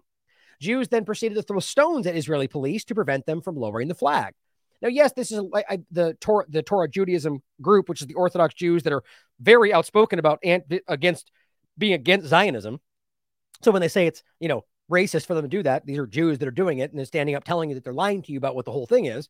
The point is that I'm going to show you later that there are now Israelis all over the country that are.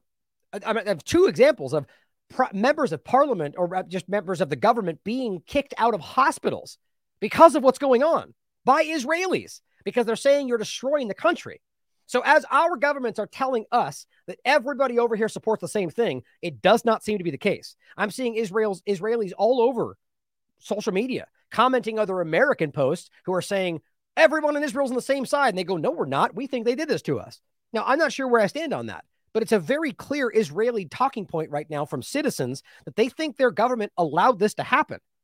It's, it's an interesting overlap. And then, of course, we've got people that are so upset about either what's going on in Palestine or the fact that they're doing all sorts of things, the judicial reforms and everything else, that they're kicking these people out of their hospitals. So let's not be let's not pretend like this is a one-sided affair. But here's what they're let's just show you this clip of them. Oh, I'll just play it right here. It's just it's just a that's an IDF member trying to break kick this thing down. Or actually, what does it say? The uh yeah, no, the Zionist Israeli police. That's important actually, because I'm pretty sure the outfit is exactly the people we see at the concert, which is relevant. We'll show that later. Note of his uniform.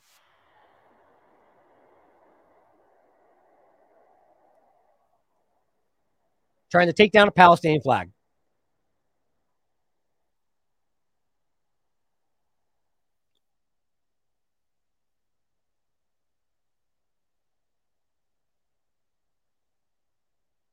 IDF beating up Jews. You're not supposed to see that. Point is, it happens all the time.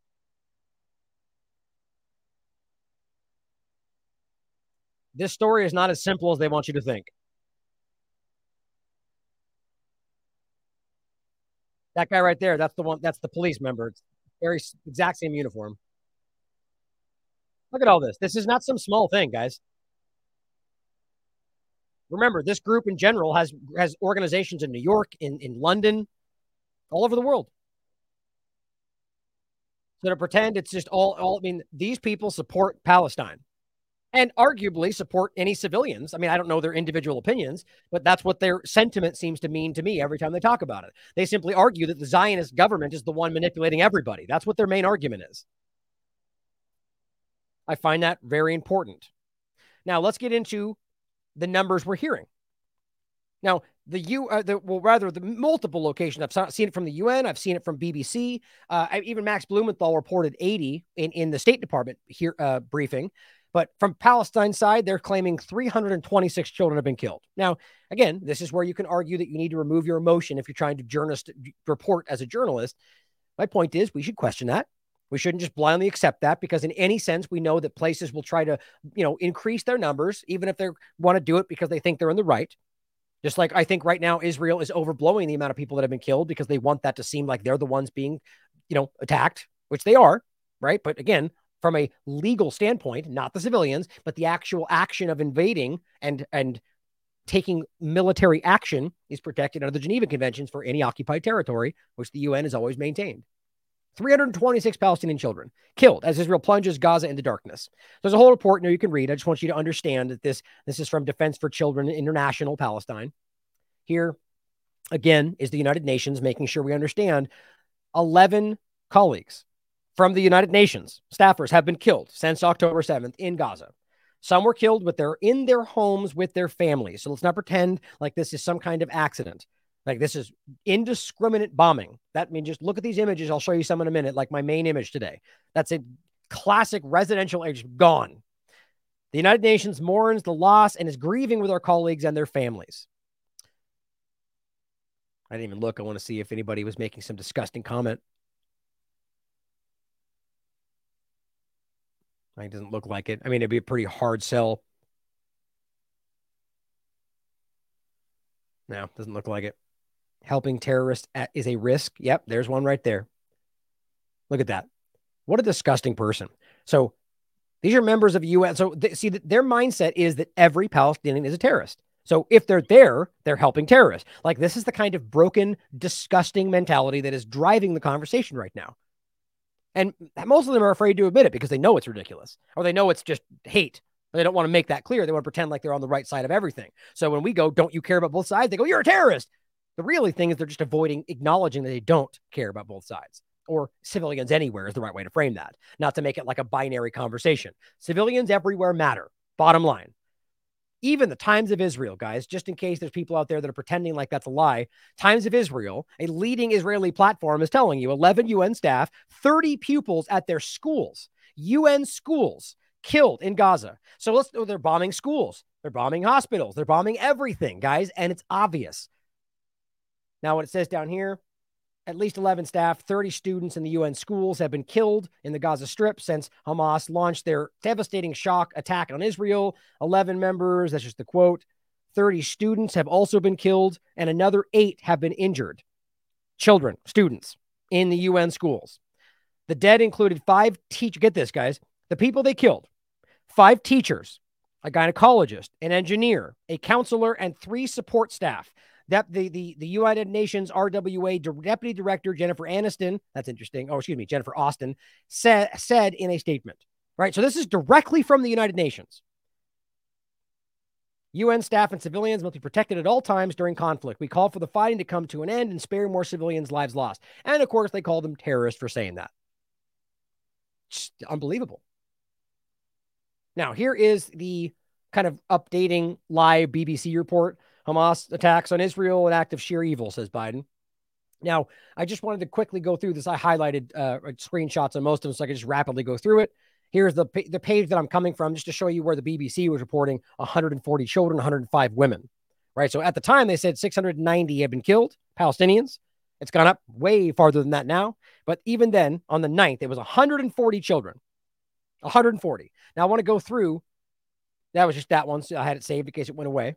But I want to go through some of these other posts. Look at the go look at what some of these reports are being stated from the BBC of all places, which is like the last place I would ever, ever just blindly take at face value. My point in showing it to you is because it's typically the group that is wildly toeing the line.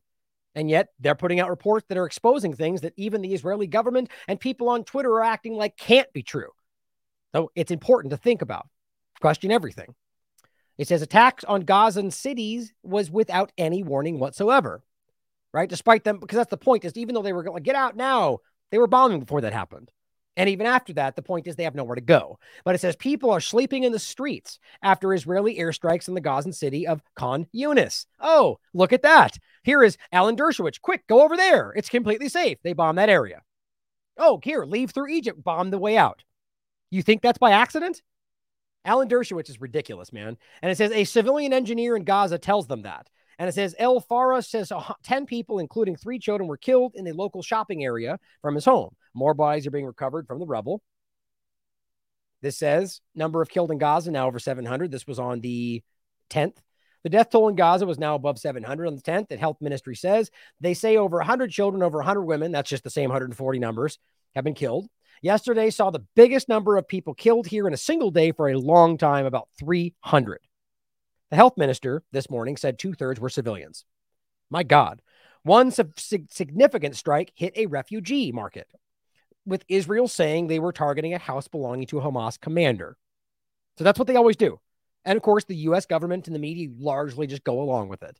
But when they hit the house, of course, many people in the street and in nearby houses were killed. But, you know, collateral damage because that's what we got to do, right? That's the argument they'll make. That's a war crime. In all wars, it's children who suffer first. That's from UNICEF. So another part of the United Nations speaking out about what's going on. It says, I'm so I am also deeply concerned about the measures to block electricity and prevent food, fuel, and water from entering Gaza, which may put lives at children of children at risk. It already is. She also calls for the immediate and safe release of any children being held hostage in Gaza, which we should all be calling for, so that they can be reunited with their families and caregivers. You know why? Because civilians matter on, on all sides of a conversation. It's amazing that's contentious today. It blows my mind. The point everybody who is who has a brain can clearly see that there are people that are suffering everywhere and that doing this is collective punishment, no matter how you stretch it. And they're doing it that way for a reason. Here's a BBC reporter in Gaza saying he can hear kids screaming. I mean, there's only so much you can ignore here, guys. He says he could hear the screaming of children inside the seven story complex. You know, one of those locations they later razed to the ground. The one they're, they're later seen pulling dead children out of. They're all over the internet. But we're only going to listen to narratives we can't confirm about children on the other side, or images that we're going to prove to you are artificial come from Ben Shapiro. And again, I'm not arguing that children weren't hurt or killed.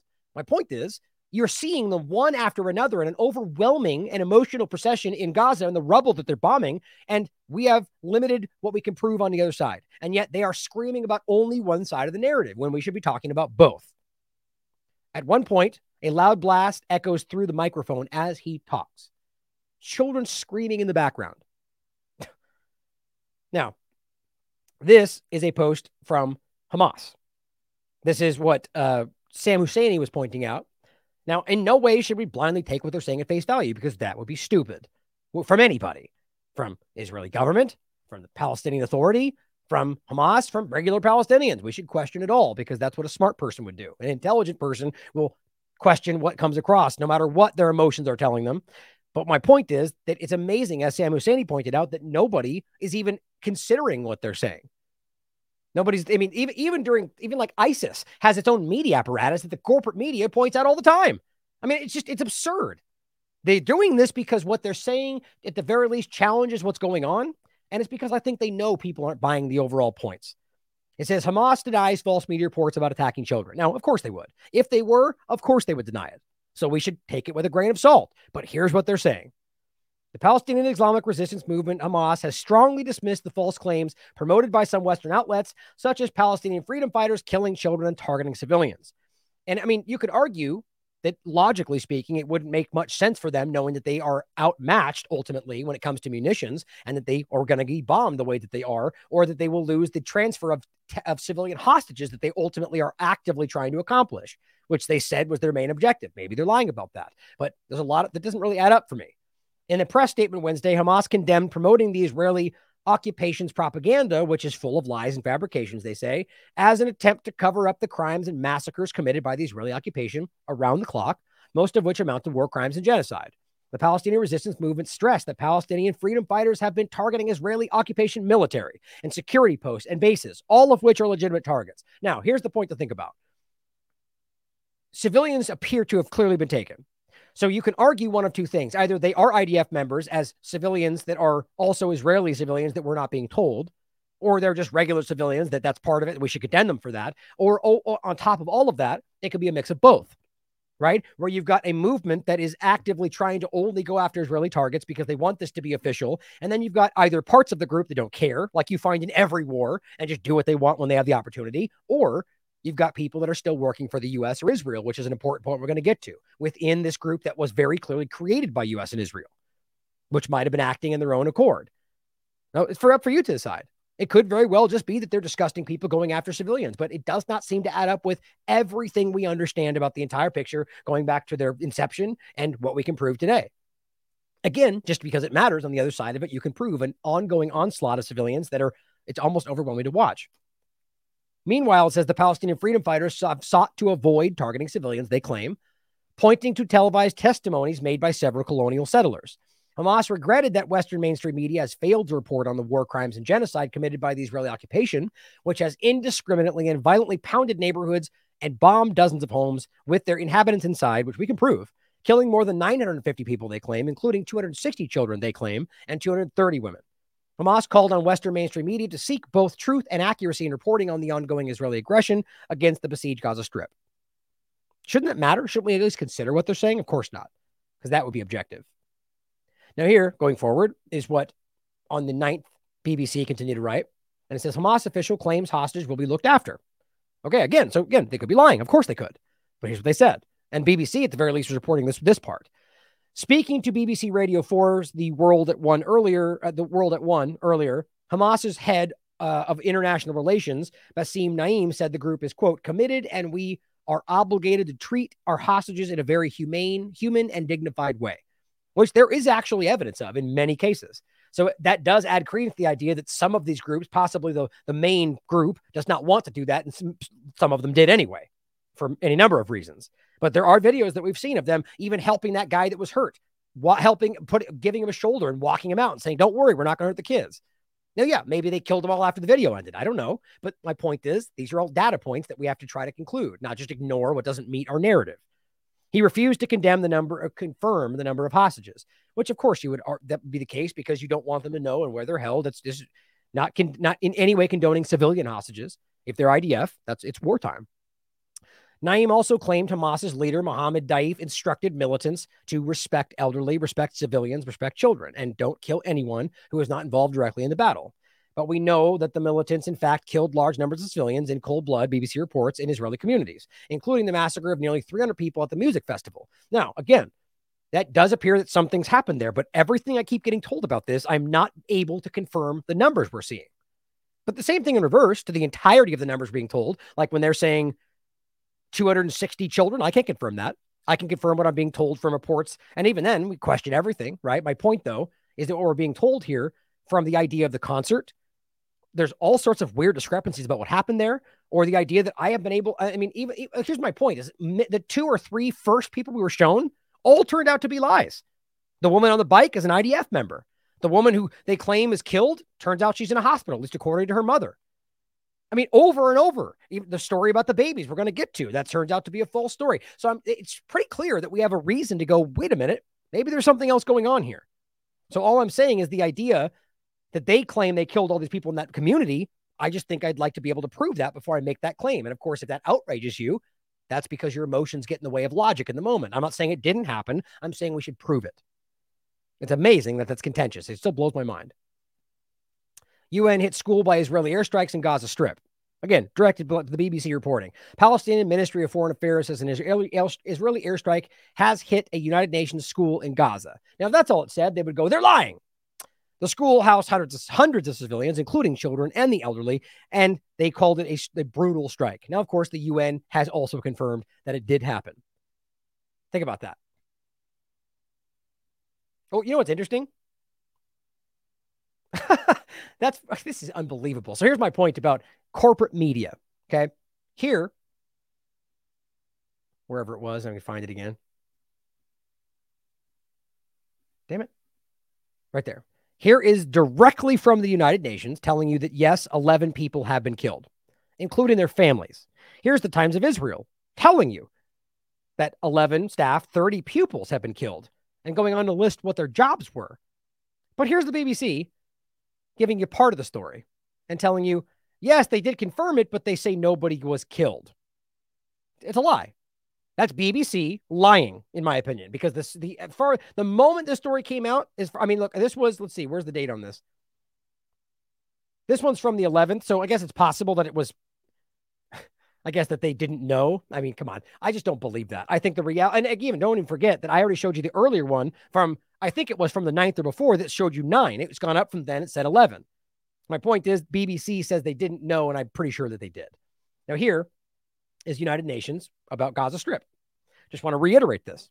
The Gaza Strip is a population of approximately 2.1 million people. 1.7 million of them are refugees. Okay. Most of these are civilian, civilians. A million of them are children. It says a blockade, the UN tells you a blockade on land, air, and sea was imposed by Israel following the takeover in Gaza Strip in 2007. There are now very few options. Now, again, we should very re- legitimately ask whether that was because in the beginning, as we know, it's created by Israel and the United States, that that was the whole point. Now, I might here, I'll just do this really quickly for those that are already freaking out about the statement. This is from Haaretz from the 9th of 2023, quoting what Netanyahu said in 2019. Anyone who wants to thwart the establishment of a Palestinian state has to support bolstering Hamas and transferring money to Hamas says Netanyahu. That's from Haaretz, guys. I mean, it's it's real. So the point is, on the record, as all the people trying to hide the narrative, try to make it out to be something else. So at the very least, we should ask whether, if they're condemning what Hamas is doing, shouldn't we then also realize that it started with Israel and the United States, sort of like all the other boogeyman we point at? Like ISIS or Al Qaeda or Hazir al Sham or, you know, on and on. They all start from the same people. Isn't that interesting? In any case, the point I'm making is that when the in the beginning, if that's what he's telling you in 2019, the point is they likely wanted them to take over so they could use the excuse to do what they're doing today, to blockade it, to put these people in a prison. Isn't that making sense? There are now very few people left in the uh, uh left for the people, no few options left for the people of Gaza who have been living under collective punishment as a result of the blockade. Hear that again, Alex Berenson. It's always been collective punishment. It doesn't change just because of what's going on today. They just continue to make it clear that they're collectively punishing all of Gaza whenever they want to. And apparently, you're either unwilling or unable to see that. It's embarrassing. That continues to have a devastating effect on people's movement to and from the Gaza Strip, as well as accessing markets, remains severely restricted. The UN Security General has found that the blockade and related restrictions contravene international humanitarian law. But nobody cares about that, apparently, because they're outraged about something that happened. And you should be. It was bad. But that doesn't circumvent the fact that human life matters everywhere. Again, pretty much exactly the thing they're doing in reverse, right? Food security is deteriorated to 63% for 63% of Gaza people. Remember that in this case, it says, I think, uh, I'm just trying to just jump to it right here. Clean water is unavailable for 95% of the population. I mean, this has been ongoing for a really long time. Uh, the, the whole thing is, if you want to go further and read it all, guys, it's very damning. Now, here are just some images, and it's from the Times of Gaza, so you can you can argue that they have a motivation to try to hype the numbers. But I mean, from what we can see, there's a lot of very clear evidence, both images, which you should question, and then very clear video, which is very hard to deny. But today we're in the age of deep fakes, so it's certainly possible to question everything. But of course, if you're only questioning the idea that comes from one side, not the other, and whichever way you do that, then you're being ridiculous. They're claiming that 1,417 Palestinian kill, Palestinian, excuse me, Palestinians in general have been killed. They claim including 447 children and 248 women. And you can, there's plenty of images. Which again, I mean, it shouldn't be hard to wrap your mind around the fact that the UN is making it clear that this is hap- happening, telling you the information that we're telling you. Same point, which more images of showing you the children that are suffering.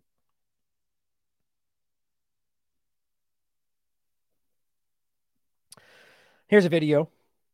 Uh, Maha Hussaini points out that over 60% of Israel's ongoing bombing of Gaza are children and women, according to the Ministry of Health. And it's not hard to wrap your mind around when 50% of what's going on there are children. It's a roll of the dice. Half the time you're going to be hitting kids, and they know that. They don't care.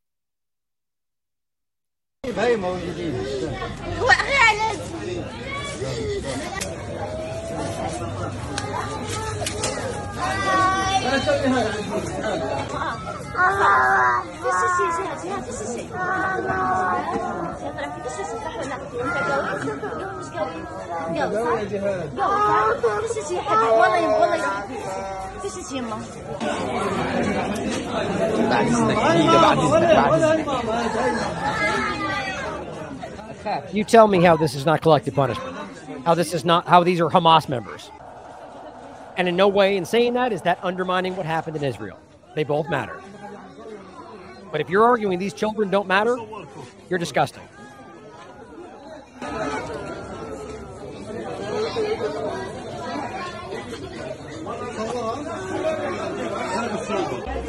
And the worst point to make here is realize these are the ones that are still alive, guys.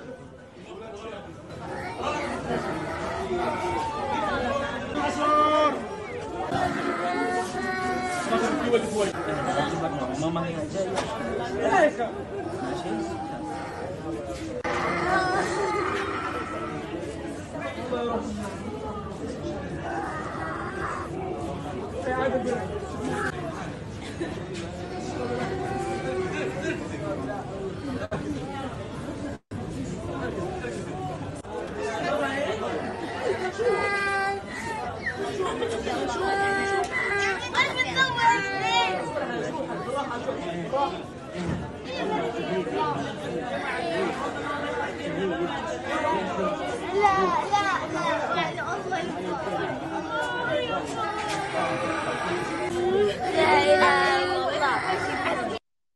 It's hard to watch, man. Now, while all that's going on, here's an Israeli sending a mock video out to for Gazan people to see. You know, while they have no water, fuel, food, electricity, here's an Israeli man releasing a video teasing them for not having all of that stuff. Right. So it's not collective punishment at all, right?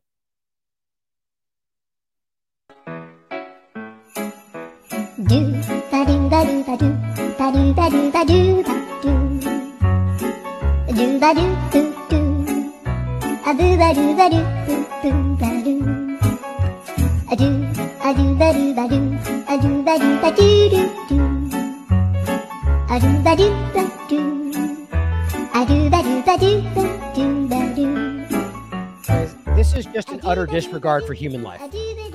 You are a racist, bigot, disgusting person if you think it's okay to mock civilians that are struggling because of collective punishment. This is absolute hatred for Palestinians, not Hamas, anybody who is an Arab Palestinian in that area. That's what we're staring at. And that's being promoted, laughed about, shared, paraded, celebrated. If, if that doesn't bother you, you're a bad person. Here is an overlap.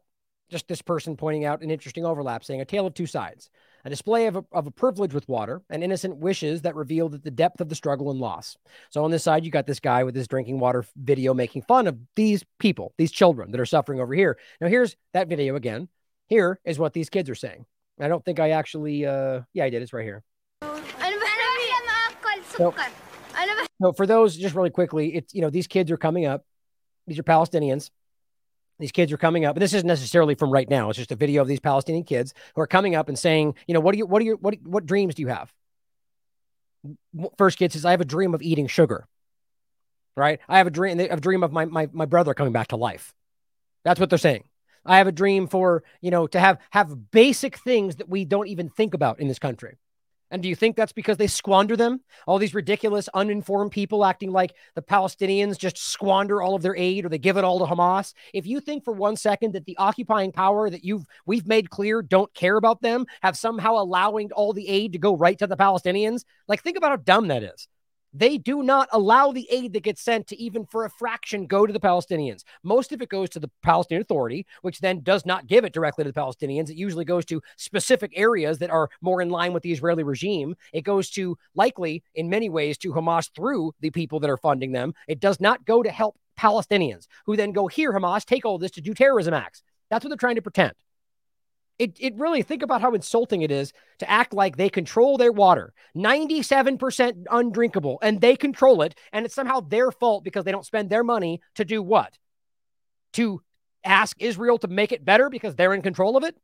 To ask israel to not turn off the electricity? Like it's it's embarrassing. And i can prove to you there's been entire articles written by human rights groups that make it clear the aid is not making it to them. Of course the aid and money and everything else gets funneled and and and uh, laund- you know, basically this is just a, an operation, in my opinion, where they use the funds and the money and the weapons and everything else to go to whatever else they're doing, like we see happening in Ukraine. The bottom line is these kids do not get what they're sending. I just want to make that point because it popped into my head. Back to the point about their dreams. Over here, mocking them because they can't drink or have electricity or feed themselves, which will possibly lead to some of them dying. Really funny for that guy. And I'll let this play out for them. Just for it's in subtitles. انا بحلم انه يرحل ابوي مثل ما كان Which my father was the same from before. I wish the camp was the same from before. انا بحلم I wish the road wasn't blocked. افتح الطريق معلش انت حلمت قبل شوي كنت عم تحلم انك عم تاكل سكين انا بحلم انه يرجع اخوي يعيش My brother would come back to life. عن جد بحلم انه اخوي يرجع يعيش قعدنا مشتاق له Pretty interesting dynamic, right? Acting like these are the same thing. Now, here is an, a very, a very, a very common occurrence. If you listen to any human rights groups or continue to follow the situation for the last however many decades, where the medics that go in to help the people they attack, they kill too. And that is a war crime, just, just the same as when Saudi Arabia does it in Yemen and Israel does it all the time. Now, in this case, Sarah Wilkins reporting, and you can see the video here. The Israeli regime gave the Red Crescent paramedics, which is specific, specifically a Palestinian version of these paramedics that are helping. I mean, and there's plenty of examples where they've helped lots more than just Palestinians, but they gave them permission to go and rescue the wounded from their bombings. And as soon as they went, they killed them. which, by the way, is not shocking to me at all. It happens many times. And these are people that are upset. Members of the press, members of the of the of the Red Crescent. You know, I mean, ask yourself how this doesn't turn people into people that want to take violent action. Right? I mean, th- that's what they're they're murdering people that are innocent bypassers. Here's Gaza Strip amidst the heavy rum, rumble, uh, uh, what did it say? Heavy, heavy bombing, excuse me. Just showing you civilian areas with their homes and all their possessions just scattered around. This is the legacy of the people that are promoting what's happening. A store, obviously, ruined his livelihood. They'll tell you it's a Hamas command center, I'm sure. Same thing. Little knickknacks of their families, plenty of dead people in the rubble. And here's just some very, this is the one I use for the show today. Guys, I mean, you can go back as far as you want. You can prove this. These areas are predominantly civilians. I mean, the whole damn area is predominantly civilians. That's my point. 50% of the area is children. And this is what they're doing. Very precise. Now, this is just to add to that point. If you have, if you've missed it, meanwhile, they've also bombed Syria, Damascus and Aleppo airports. You know, because they're military targets? No, they're not. They're civilian targets, and they know that. They bomb them anyway, and nobody even talks about it. You know why? Because they do, they've done this every 30 seconds for the last how many years? Realistically, like every so many weeks or so on. They, they bombed Syria all the time. There's no legal reason for them to do so. Iran being there, which is an ally of Syria, is not a legal, justifiable reason under the rules based international order, but nobody cares. So, more war crimes. Same thing as I said here, more civilian targets deliberately hit by Israel, now in Syria. Where's the supposed rules based international order that we hear so much about? Apparently, it's a rules for thee, but not for me. Nothing new. I just wish more people would find the courage to call it out. Now, here's back to that clip. We'll play this again because I think it's important that people hear this, or really just the main part at the beginning. And this is about the Nazi part. And I'm going to play, play you what Gideon Levy has to say about this, who's been a pretty outspoken writer in the Israeli media about what the reality is. And what about those Palestinians in hospital who uh, are on life support and babies and incubators whose uh, life support and incubator will have to be turned off because the Israelis have cut the power to Gaza? Are you seriously keep on asking me about Palestinian civilians? What's what's wrong with you? Have you not seen what happened? We're fighting Nazis. We don't. Okay, so we're fighting Nazis, he says, right? A casual disregard for even the concern for civilians because what they're dealing with. It's not a fair argument, guys. It's just not. It's an emotionally charged argument that people are willing to go along with right now because it's all hyped right now. You, you, you can't just disregard civilian life because of what you're dealing with. Bottom line, doesn't matter. It doesn't matter whether they're holding them hostage or not. That's always been the understanding. The point is, the US government's never cared about that. That's very clear. So now all we're seeing is the mask pulled off. That's all this really is. But there's international law, and anybody honest is making that clear around the world right now and getting, getting called terrorists by the propagandists right now.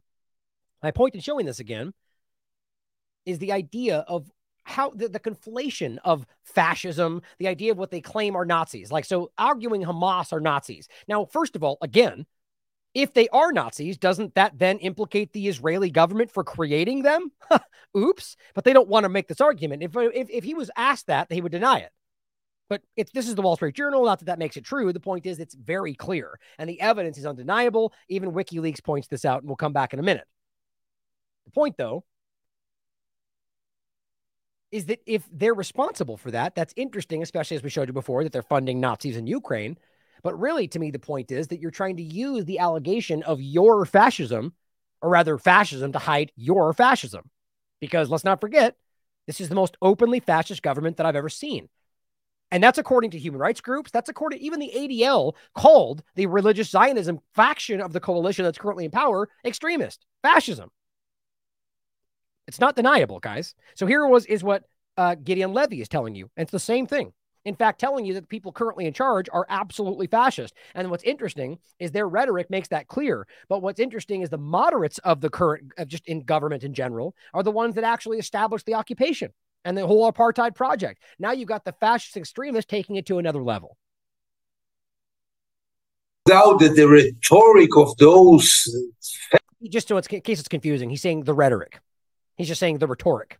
Like at first, I was like rhetorical. It kind of makes my mind. So he's saying the rhetoric of these people, what they're saying is very clear, is what he's saying. No doubt that the rhetoric of those fascists who would answer the definition of neo Nazis, would they be Europeans like Bezalel Smotrich and Ben-Gvir and those? No doubt that their Those are the people that are currently in power, by the way. rhetoric is really by far more extreme than the more civilized rhetoric of the central left. Maybe their plans are much more crazy. But by the end of the day, And for the podcast, you're seeing a whole bunch of Palestinian civilian children carted away, as if that's not happening, though. the real danger is from the so-called moderate ones because they put the basic and they, estab- they established the, the occupation. They established the settlement project and they're establishing now the apartheid system. And they do it softly or relatively softly and therefore they are much more destructive because nobody gets against them. They do so-called normal uh, things, uh, you know, that the silent majority is supporting both in Israel and in the world, while the extremists at least create some kind of alarm. So we should concentrate on the mainstream of Israel. This is our problem. Hmm. Interesting. Nobody wants to listen though. But it's okay. So the idea that he's telling you that we're fighting Nazis as they're the ones that are openly fascist. Now, to be clear, as somebody points out in the chat, I'm not arguing everybody here is Nazis. Again, that word gets wildly overused. Now, in a case that you can make very clear, there are, yes, actual Nazis in Ukraine. And I've made that very clear, going back all the way to the Organization of Ukrainian Nationalists, the overlap with the actual Nazi elements, and people like Mykola Lebed that became the foundation for the Pro- Project Aerodynamic CIA operation in Ukraine that became the Azov movement. So, yes, there are very real Nazis in there, but there's also neo Nazis and just fascists and extremists in general of all flavor that they're using, just like within Syria. So, but I appreciate the comment that it's it's inappropriate, in my opinion, to call just extremist Nazis. That's just a way to get people locked into a certain mindset. That's why this is being used. So that's kind of my point here, right? So we have a very fascist extremist government that is undeniably apartheid. That even every Human Rights Watch can point out, or Human Rights Group can point out, as the UN is calling out for. I mean, it's undeniable. International law violation. We just read it from the United Nations own page. And yet they want you to think they're fighting Nazis to get you worked up in an emotional outrage. You should care about Israeli civilians being hurt.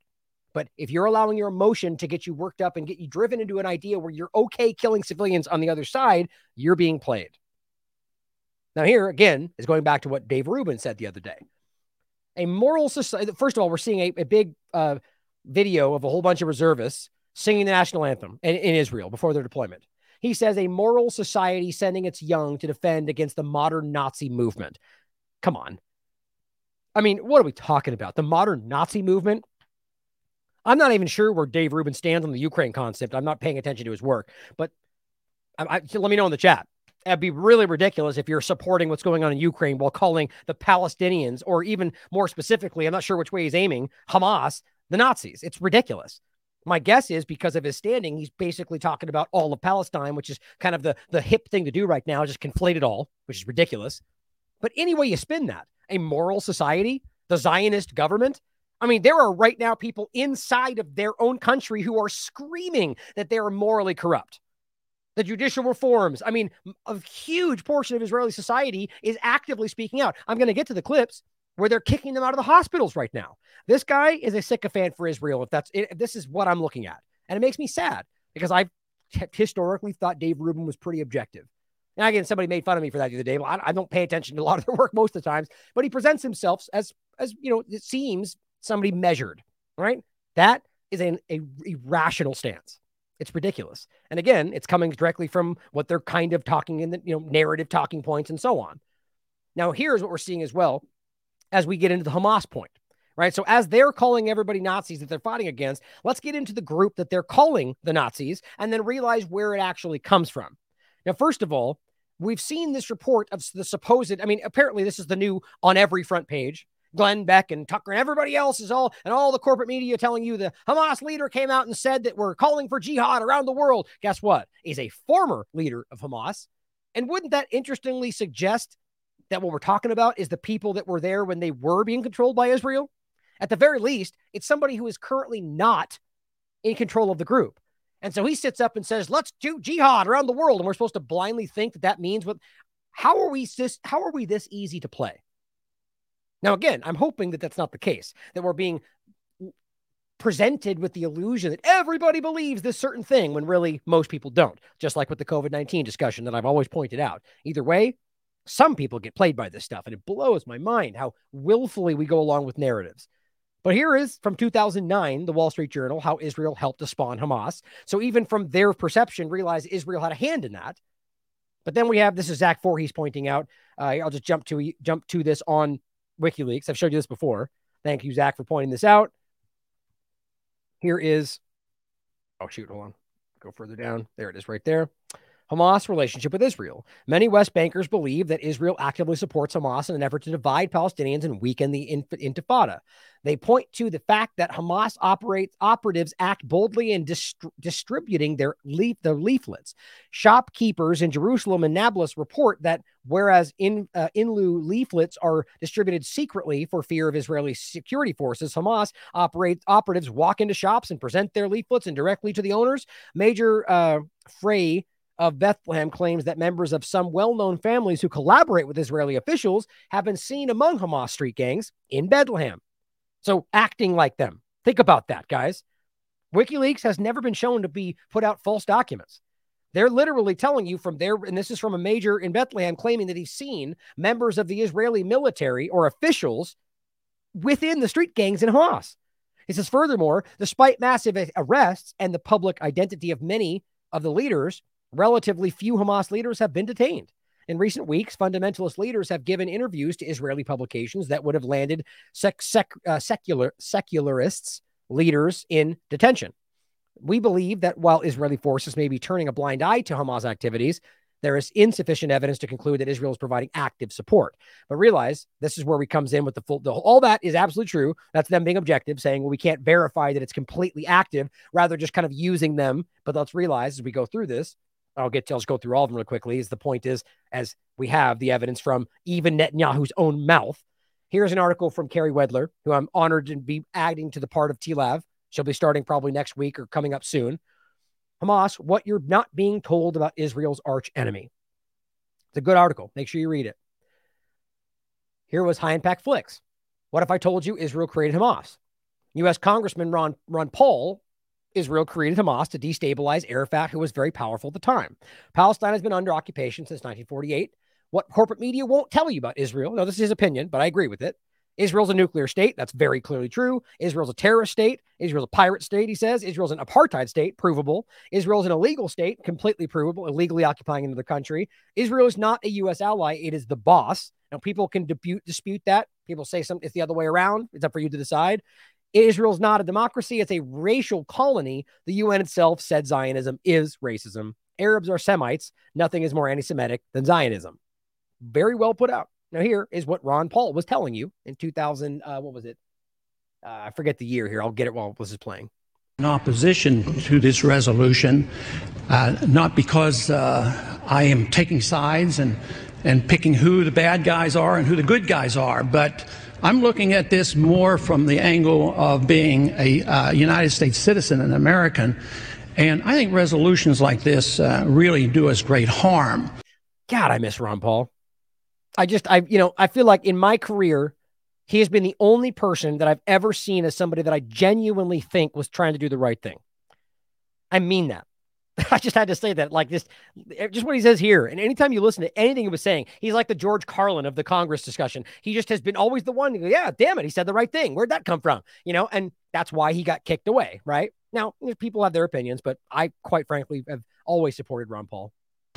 Uh, in many ways, what's happening in the Middle East, and in particular with Gaza right now, we have some moral responsibility for both sides uh, in, in, a way because we provide help and funding uh, for both Arab nations and Israel. And uh, so we definitely have a moral responsibility, and especially now, today, the weapons being used to uh, kill so many Palestinians are American weapons, and uh, American funds essentially are being used uh, for this. But there's a political liability which I think is something that we fail to look at because too often there's so much blowback from our intervention in areas that we shouldn't be involved in. You know, Hamas, if you look at the history, you'll find out that Hamas was encouraged and really started by Israel because they wanted Hamas to counteract Yasser Arafat. And you say, well, yeah, that was better then and served its purpose, but we didn't want Hamas to do this. So then we as Americans. You could argue that's very similar to things like the, you know, the, the Mujahideen and Al Qaeda, right? Or even all the way into ISIS, where even Saudi Arabia said on the record before that they ultimately lost control of the whole thing. That's it, you could argue that's a, a way to remove accountability but not really because it still says that you're responsible. It just makes you look stupid. So the point ultimately is this seems like a very common thing that they do, right? We'll use them until we're done and then we'll just walk away and then just hope it works out, right? It just it seems like and, and almost always you can tie the strings right back to the same people. Say, well, we have such a good system. We're going to impose this on the world. We're going to invade Iraq and teach people how to be Democrats. We want free elections. So we encourage the Palestinians to have a free election. They do, and they elect Hamas. So we first indirectly and directly through Israel help establish Hamas. Then we have election. Then Hamas becomes dominant. And I, I question whether that was legitimate when they got elected. But either way, the point is that was 2006. A lot happened since then. So everyone arguing that they're in control doesn't truly understand the full situation. Yes, they are still a powerful entity that is, you know, part of the government. But the idea is that again, it overlap. There's the Fatah, there is the the Hamas element. The dirt, the Doha agreements is what you should look into if you want to know more about the topic. And the point is, it kind of stalled. And so now you've got people that don't really believe that that's the leadership, and the arguments are that this wasn't allowed to go forward. You have people like the Palestinian Authority who hasn't had an election, same thing, hasn't had an election for decades. And point is now they ultimately seem like the real power structure to me, and that is largely a U an Israeli entity, as Robert has roundly proven, and most people in Palestine understand that. So just to blindly say that Hamas is Palestine is ignorant. It's not true. So we have to kill them. You know, it it just doesn't. So we encourage the Palestinians to have a free election. They do, and they elect Hamas. So we first indirectly and directly through Israel help. I'm sorry, I got to stop one more time right there. Ask yourself what's the likelihood that they would allow them to elect a group and then go along with it? I mean, I know that may some people may go like, of course, that's election. Like if you think today that the power of the world will just let you dictate what happens next, God, that's so naive to me. I mean, it just blows my mind. Now that's the world. That's you know, people can't wrap their mind around how the US is like that. But take it down to this situation. You have a group that is literally talking and, and tells you that they're full of terrorists over there, and you're going to let them choose who leads them? I mean, do we really think that's what went down? I find that really hard to believe personally. Indirectly and directly through Israel help establish Hamas. Then we have election. Then Hamas becomes dominant. So we have to kill them. You know, it, it just doesn't make sense. During during the 80s, uh, you know, we were allied with Osama bin Laden. Exactly. And uh, we were uh, con- uh, contending with the Soviets. It was at that time our CIA thought it was good if we radicalized the Muslim world. So we financed the madrasa schools to radicalize the Muslims in order to compete with the with the Soviets. Can you can you just hear them shifting uncomfortably in their seats? Right? Too much truth for the Congress. It's easily proven, guys. And of course, now this goes the other way, and now it's all their fault. Like this is how this works. It's just embarrassing. This is um, this is why we talk about U.S. foreign policy, and in my opinion, that includes Israel and, and kind of the different app or the, the different parts of the, all of this is responsible for nearly all of what we're talking about across the world, guys. I just it's very easy to prove. That does not mean that there are other things that we don't see going on, or just I'm talking about just what we can prove are directly tied to U.S. foreign policy. I mean, are we are we confused about what we just saw play out with all of this stuff and who was leading the charge with COVID 19 and everything else? Come on. I mean, it's very clear. There's too much blowback. There's a lot of reasons why we should oppose this resolution. It is not in the interest of the United States. It's not in the interest of Israel either. And of course, look what it says at the bottom. Hold on. Where was it? Let me uh, mute it and keep it playing so I can read it. Uh, you know, we were It says recognize the Gaza Strip co- uh, conflict resolution. It says recognizes Israel's right to defend itself against attacks from Gaza. So literally writing a le- resolution that means we can bomb if we ca- if we claim that we were attacked or that we think we're going to. Bethlehem doctrine. Either way, you're talking about an illegally occupied territory that back then had a fraction of the kind of response they could marshal today. That's why all we kept seeing with bottle rockets that things land in a in a in an open field, most of which I still maintain were not even real. That there was a like we just proved to you that the whole Iron Dome thing is a complete facade, and so I think we went to realize that they were making firing stuff up in the air and justifying attacks on Gaza pretty much routinely right before elections or when they wanted to hide something. Funny how that worked out. Either way, every country in the world has the right to defend itself. Nobody doesn't. So claiming that you need to write it down, that's about trying to pretend they're always defending themselves not pretending that they mean to enshrine that they do. Everybody does. It's a meaningless statement because we know everybody has a right to defend themselves. Now, here is a leaked video you might have seen from Netanyahu from 2001 showing Netanyahu talking about how Israel intentionally strikes Palestinians painfully, how he deceived the U.S. to break the Oslo Accords, and how Americans will always support Israel if it faces backlash. Now, this has been acknowledged as a leak. Not once, but several times, painfully, hit the Palestinians. Uh, the price we pay is unbearable. So far, the price tag is not unbearable. A large scale attack on the Palestinian Authority, causing them to fear that everything is about to collapse. Fear is what brings them to. Hold on, but then again, the world will say that we're the aggressors. They can say whatever they want. Aren't you afraid of what they'll say, Bibi? Especially with the with the US today with the US. I know how they are. America is something that you can easily maneuver and move in the right direction. And say if they say something, so they say what something, so what? 80% of Americans support us. It's absurd. Look, if I wasn't afraid to maneuver the Clinton administration, I wasn't afraid to confront Clinton. I wasn't afraid to go against the UN. What, hap- what happened with the Oslo Accords? The accords, which were ratified by Parliament, I was asked before the 1996 elections Will you fulfill them? I said, yes, subject to uh, reciprocity. Hold on. Reciprocity and minimizing pullouts.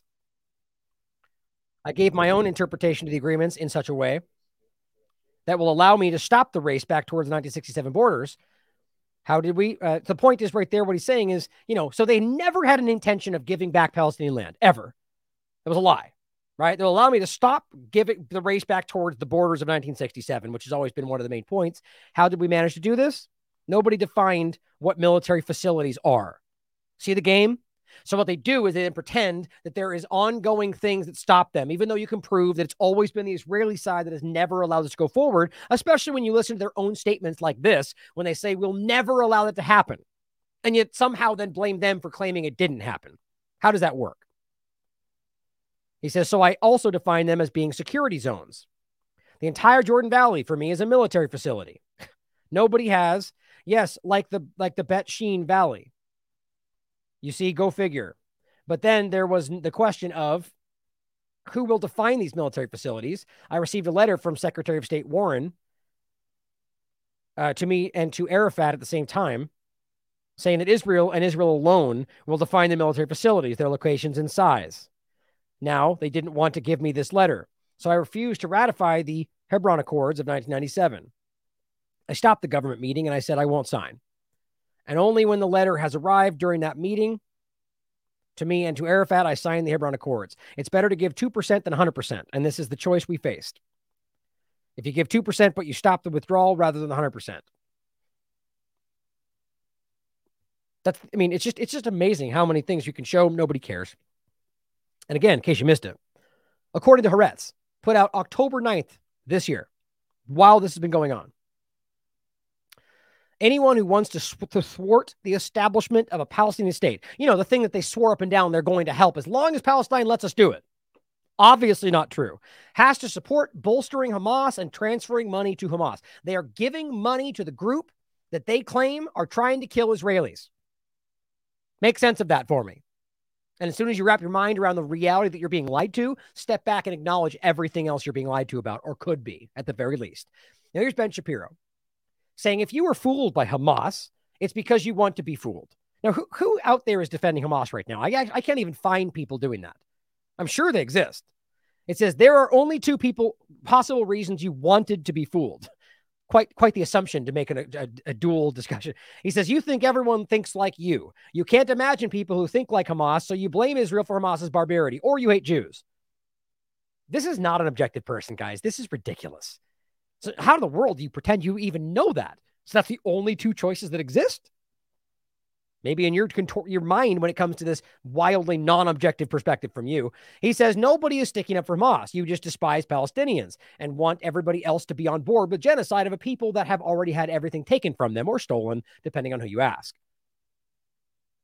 He also goes on to say the peculiar the peculiar narcissism of Westerners leads to carnage. Not everyone thinks like you do. Hamas does not share your values or even your general outlook on a worthy life. I mean, again, this is just about dehumanization, guys. They love their children just like you do in any sense, in anywhere. We're talking because what they're trying to do is dehumanize anybody in Palestine and rather conflate everything that's going on with Palestine. They do not value children the way you do, including their own children. I mean, this is just disgustingly stupid. And the point I think this says calling the, the West narcissist while behaving like believing your people are the chosen by God people. Like it's just, you know, the idea of this or the idea that Zionists giving this land to you is somehow God given, or that British mandate over the area somehow is God given, or the fact they chose between three areas is somehow, I mean, it's absurd. The point here, and that's not about Judaism, it's about Zionism lying to Judaism, as plenty of Orthodox Jews will tell you if you want to listen. To claim that these people are just not, don't value their children. I mean, even just making it about Hamas is just despicable. Just because you could point at atrocities that were committed, which clearly happened very much so and more on Gaza side right now that nobody wants to talk about, does not mean that these people don't also care about their families. I mean, it really just blows my mind, guys. But these people are in a desperate push to make this happen.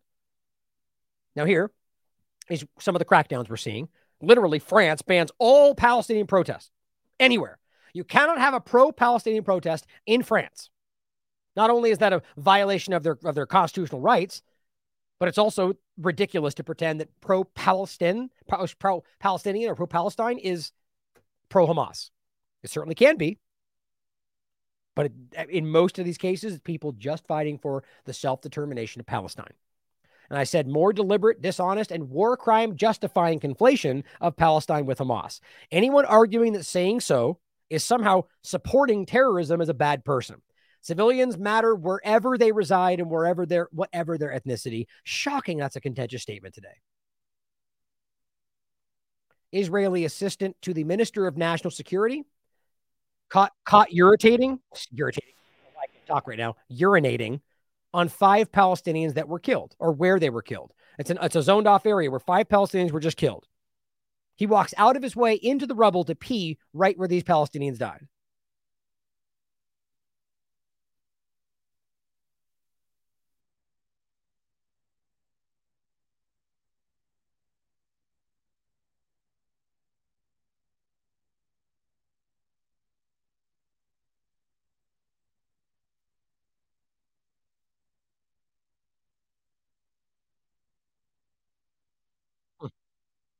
Wait a minute. We got a thing down here. The video of Chanamel Dorfman urinating on the spot where they died was taken in June 2023. Okay, well, that's good to know. The point is, nonetheless, that they, I mean, that's even really what that really does is verify the fact that he was peeing where Palestinians died. I mean, quite frankly, he doesn't say that it happened bef- that that it happened just now. The point is to make it clear that a, a member of of, of the a minister for the national security of Israel is so just has so much hate for these people that he goes out and pees where they died. And then they confirm that, but just make sure you know it's in June. I mean, it's just these people, man. I mean, it blows my mind. Again, we're not talking about Hamas, we're talking about Palestinians. Now, let's get into the more the more of the lies we have circulating. Now, we're already past 2 hours, so I'm going to try to kind of maybe we'll wrap this up a little bit. I think I want to get to just this last part, then we might wrap. But after we already saw this story walked back everywhere, guys. I mean, everywhere. Even even CNN is saying we can't confirm the claims about babies being cut heads cut off. Biden comes out yesterday and says, I personally saw, I've confirmed that I can see the terrorists being beheading children. That's what he said. Now, before I even say more, let's just listen to him first. I really thought that I would see and have confirmed pictures of terrorists beheading children. I never thought I'd ever. Anyway. You mean aside from the reports that you guys already put out about that happening in Syria, uh, the Kurds, or yeah, but but it's quite a lot. I never envisioned planes into buildings. Yeah, you did. We've talked about it before. But what the point now is about to make it seem like this is unprecedented, and realize this is a claim that's already been shown to be false. My point, though, is there are examples of this at least being reported before, and I think in many cases in the past it's also been shown to be false. The point is it's not something he's unaware of. But you know, I'm not going to pretend Biden just might have forgotten. That's also possible. I, uh, but there are countries in the region that are trying to be of some help, including Arab nations that are trying to be of some help. So. Uh, and this guy's diminishing. Anyway. Wow. Can't believe it. That on a just complete side note, that guy is absolutely lost. But first of all, even the time this is a Times of Israel article, the White House declares that Biden and other U.S. officials have not seen or independently confirmed that they've beheaded, beheaded children. So just think about how dumb this is getting. So now Biden, for whoever's pulling his strings, gets him to go out there and say that I seen them. And the point is that, that becomes a fact in people's minds that already want to believe the story. Now, to be clear again, all that we're being told is we haven't confirmed them. So if it turns out to be true, then we can, can if if we then can confirm it, then that's when we should talk about it. Not right now. The point is that we don't know. And that that's enough to point out that all these people that have been trying to scream you down for that it's a fact don't know that. And that's what matters. These aren't journalists. These are people trying to push a narrative with a story they never even cared to verify. And Biden just did the same thing. Here's the point the White House says that they don't know that. And this was the article from Zero Hedge. The White House later walked back Biden's comments. Neither Biden nor the U.S. officials have seen the photos nor independently verified the reports. Didn't stop him from saying that, did it? Their president has been has has based his confirmation. guess what? On allegations put forward by Netanyahu's spokesperson. So it seems to all stem from the same location, even though if they could prove it, they certainly would. Now, here is even CNN. And by the way, I think I have the tweet right here. Yeah. Think this is just CC. Thank you for sharing this. Israel cannot confirm the specifics. That's directly from CNN asking them, and Israel saying we can't confirm it. And here's CNN's tweet. Now, here's the same point. This came out on the 12th, guys. Israel cannot confirm these claims. Didn't stop them on the 11th from literally claiming it happened. Found decapitated. Now, here's what's even more ridiculous the whole decapitated part wasn't even part of the story. So it was reported that they had babies on, on being found and they were on stretchers. She said 40 babies were pulled on stretchers. That was where it started from with, I think, I 12 News. Then that got flipped around into because of a statement made by somebody else reporting on it. And I think I remember the statement was something like they're they're they're cutting the head off the people. And he even come back. I wasn't talking about the kids. I was talking about like an analogy that they're just they're cutting the heads off the of the Palestinian people or, or the uh, the Israeli people. And of course, because people who weren't doing their due diligence runs in and goes, they cut the heads off and they burn them, apparently. It just becomes whatever they want to say. I'm not trying to be insensitive here. My point is they could not prove it. And they're now being forced to go, oh, we don't know for sure. Okay, it's CNN. Then why did you pretend you did on the 11th? Why does anybody listen to these people? It's amazing to me. Even Biden comes out and says it, and they go, oh, we don't know, though. I mean, my God. Is anything sacred to these people?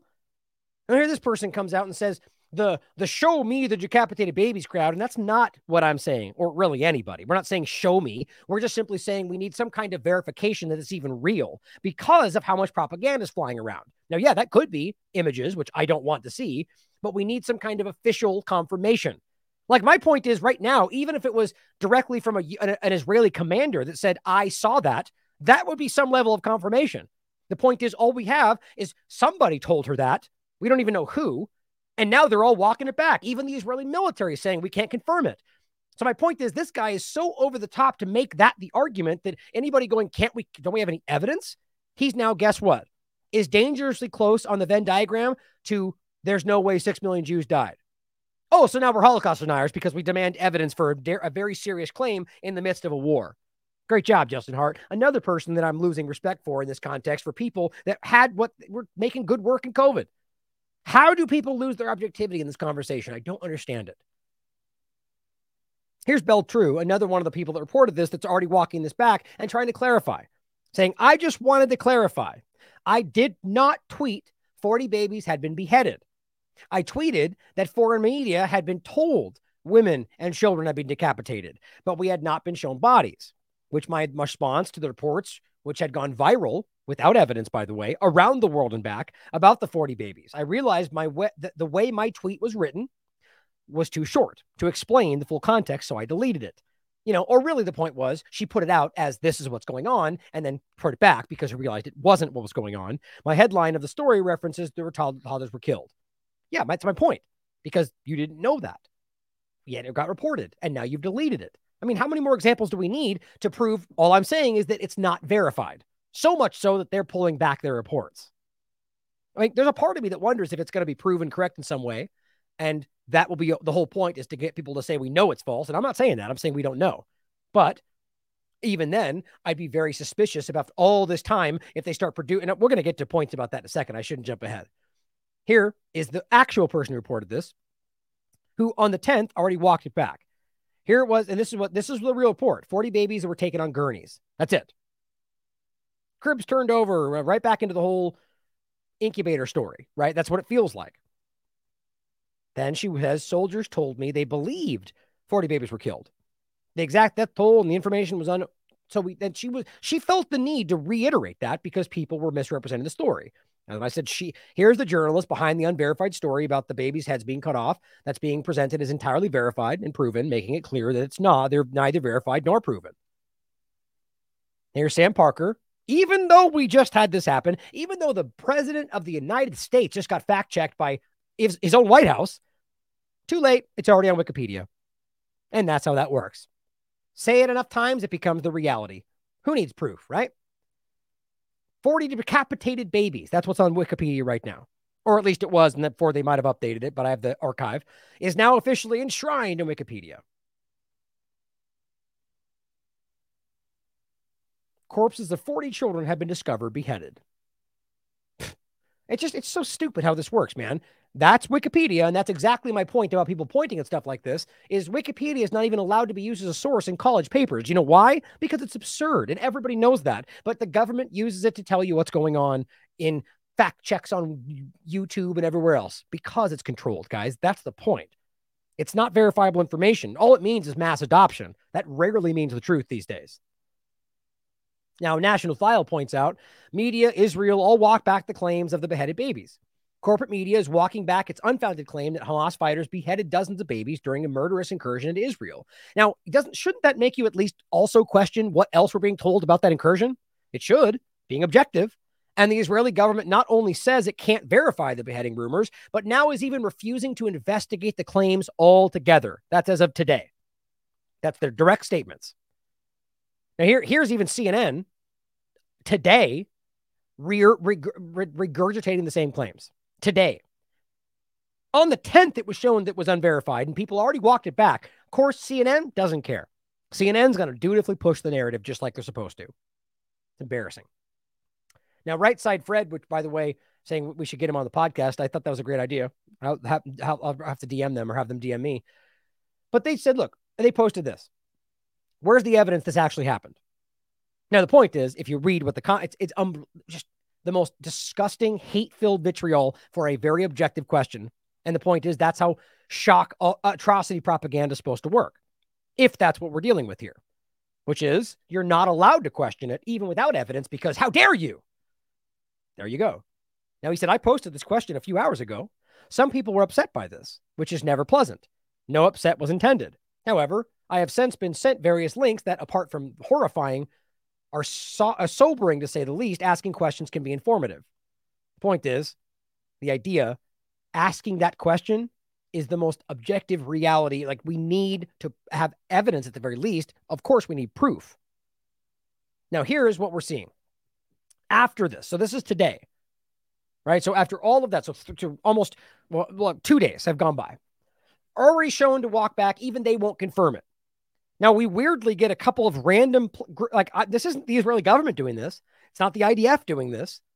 You get random people online. They're saying, this is the most difficult image I've ever posted. As we are writing this, we are shaking. We went back and forth and posting this, but finally we did. And this is what, okay, here's your proof. It's terrible. It breaks my effing heart to see a child that's been killed. But it, there's no context here. We don't know what happened. We don't know who killed the child. We don't even know who's there. How is that evidence of anything? And on top of that, I can show you 47 videos in a row showing you real world acknowledgement of children being pulled out of rubble. Not even to get into the UN telling you that children have been killed, or the BBC telling you 140 children have been killed in Gaza. My point is not to diminish any child being killed, but it's very weird to me that we get some random accounts that are posting this stuff. Well, actually, technically, it looks like it's got a gray check. So we'll see what this says. Oh, well, never mind. I take that back. This one is what the, the, where this one here, actually, where was it? Wait a minute. There was a second one. Did I miss it? There it is. This is the one I was talking about. So this one is also a big account, but not okay. There doesn't seem to be. So here's what's actually really interesting to me. I didn't, I didn't, I didn't notice that gray check, by the way. Welcome to the State of Israel's official Twitter. So here's what's interesting. They're not. They're refusing to investigate this claim. That's public. That's the statement they put out. And now today, as of nine o'clock this morning, they put out an image of a baby being killed. And I just think it's interesting that we are watching it happen on one side and we have un like why wouldn't there like, I'm not the idea of this happening is is atrocious. But knowing that we've been lied to by this group already way before this, we should wonder whether we're being manipulated right now. And then my point was it's weird that we have another person post the same image with almost the same thing. Heavy heart that I post this. Here's the proof that you're asking for. Nope. Is who is look, is anybody honest denying that children have been killed in Israel? Or that women and civilians have been taken? My point is clearly that there's been atrocities committed. The idea is about 40 babies being head beheaded and then burned in some kind of atrocity propaganda. That's what we're talking about. This to me simply confirms that there was terrible things that happened in Israeli civilians when Hamas took over. If, by the way, we can prove that this was in fact what happened because of what they did and not something else or an old image.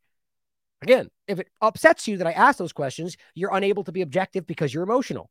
We should demand that we can prove anything. Now, here is where it gets more concerning because of how this is going forward.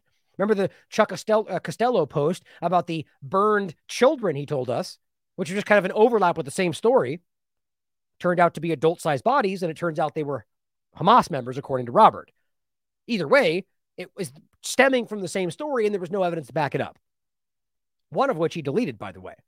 But one, one person points out a good argument here that when they're it's burned, it becomes impossible to verify. So here's Ben Shapiro. Same argument, by the way. You wanted pictorial proof of dead Jewish babies? Here it is. You pathetic Jew haters. So wanting evidence of a crime makes you a Jew hater now, as long as you're questioning what he's telling you, apparently. Israel will minimize civilian casualties. So even admitting that they know they will have civilian casualties, you know why? Because they're not caring about what they aim at. Minimizing them is just his way of downplaying that they aren't even caring. They've told us that if you care to listen. But Israel will not allow them the pieces of human SHIT who did this to live. Every ounce of blood spilled in Gaza is on Hamas. Now, this applies to the US government and Israel this case when you are in a democracy, doesn't that mean every person has a right to a trial? Even if they're committed a crime, even if it's an egregious crime. My point is the same thing happens to the United States government. Now realize what's even different about that is when it's the US government, they're on over they're over in other some other countries. So they really don't care. They just murder people and it's wartime. But this is inside of Israel. It's occupied Palestine. It's an occupied territory within of Israel proper. So my point is that you are not, I mean, not only are you engaging with a war within yourself, which is ridiculous in, in of itself, but well, hold on, I just lost my train of thought. We're talking about the, the or yeah, the, the idea that if you're inside of Israel, that then arguably means that these people have a right to due process, right? Regardless of how egregious their crimes are, if you're a democracy. It's an extreme point because I agree that if people are doing this, it makes them disgusting and they should be held accountable for it. But the argument is that if you're the moral side of the argument, that you should give them the rights they're afforded. Now, I'm, I'm quite frankly, I can make an emotional point. I'm not sure where I'd stand if it was a somebody in my family, right? I probably want them to be killed too. But then I would uh, stand back and try to make myself a rational, moral person. But sure, I would probably struggle with that. The bottom line, though, is you can't present yourself as the moral side of this, a democracy and human rights, and then only apply that when you want to. That means you don't really care about it. But here's the point somebody says, How do you know that's a picture of a burnt Jewish baby? Fair question, right? Did, did somebody give you information about that? And before, as the now people are probably already losing their minds about what I just said before you freak out, realize that this is a fake picture. It's not real. Proven by an AI ger, ger, Im, uh, image uh, what would you call it? Auditor or you know ai or not basically where you can use the image and it will tell you whether it's ai generated or not. Please use it and test it yourself. I've already tested it with multiple images most of which tell you they're human. Human made this is generated by artificial intelligence. And interestingly enough this person points this out what's funny is even sing is is every single time i reverse image search this picture it brings up the pictures of burned dogs but also very odd the way that these hands in the picture look why are they fingers bent that way? You know why? Because AI historically has a really hard time with fingers. We've already seen this. And then somebody else points this says down here. This is that's where I saw that. I did I did the check myself. It's right there. Somebody used this to make the, made this picture with artificial intelligence, so it's not real, provably, right in front of you. Do do it for yourself. I'll include the link. Do you know? Did Ben check it? Did he care? Somebody probably who he knows sent this to him and said, Here is an evidence of that. And he shared it because he believes the story. So bad journalism. Even if you think it's a real story, bad journalism. Because it doesn't matter. He's so emotionally tied to this, or he doesn't care about the truth in any context, however you want to read it, that he'll put this out to sell his narrative, even though you can prove it's false. And it's, you can look, I mean, look, it's, it's very clear. Remember all those weird pictures they put out on, on, on Twitter with the weird, creepy fingers with those weird AI pictures? It's a pretty common thing. But I don't think you need to see more than that, right? Here, I mean, I can even just do it again if you'd like to see it. Use the image processing generated by artificial intelligence. And here, just to do it again for something else. Oops. Just to go out of my way to make sure people can see that we're, you know, here, we'll take that. Uh, here, just like the Gaza background. Generated by a human. There you go. D- check it all you like. The reality is clear. And it really blows my mind that we are in a position where people presenting themselves as the morally sound, morally superior are the ones that are either being manipulated or lying about a really terrible story. And this person just pointing it out. Ben is lying about this story. Sad. Now, just to give you that example I was pointing out, this is from 2015. Kurdish fighters find an image of a baby girl being beheaded by ISIS terrorists. Now, this, as far as I could tell, turned out to be something that was wildly unverified. The point is, it was nonetheless used to push certain agendas. So it's almost like you can argue they just can't make up new stuff because they know people are outraged by this. But and also let's also not forget that ISIS is completely created by the United States and Israel, by the way. I'll include this. You can watch the watch along with James Corbett. By the way, I'm going to be interviewing about this topic on Sunday, so keep an eye out for that. This is just the watch along part one, two, and three of the secret history of Al Qaeda, which is overlapping with ISIS as well in 9 11, and which proves to you beyond a shadow of a doubt that Israel and the United States created this entity, just like they did with Hamas, to use against you. Now, also pointing out that Coronavirus Plus, made this point earlier, right from the beginning, when 40 babies was the narrative, and he goes back to show you, oh, 40 babies again? Well, guess what? The reality is that goes all the way back to the incubators and, and Gulf War story. Right? Where she was crying. The point is, don't forget, that was the Kuwaiti ambassador's daughter. Now we now know she knew she was lying and put on this real big show about how sad she was. And she cried. It was very convincing. So every time you see that and people are outraged, how dare you ask whether they're lying? Well, you should.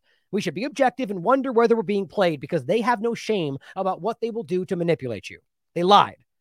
Look up the story if you think it's a lie. The point is, it's undeniable. The Kuwait story, the idea of the Gulf War, the putting babies out of the incubators in the cold floor and watching them die, that was one of the main things that drove people into this war.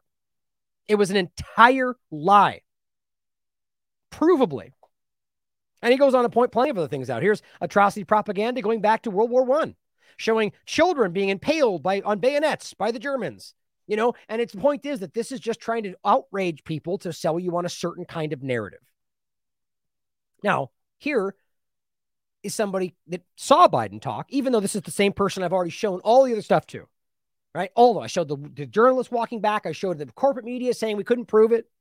Biden comes out and says, I've seen it. This person simply goes, turns out they're true. See how this works? This is how people are. What I simply said, because Biden said so, have you learned nothing? I mean, it just, it really does blow me away.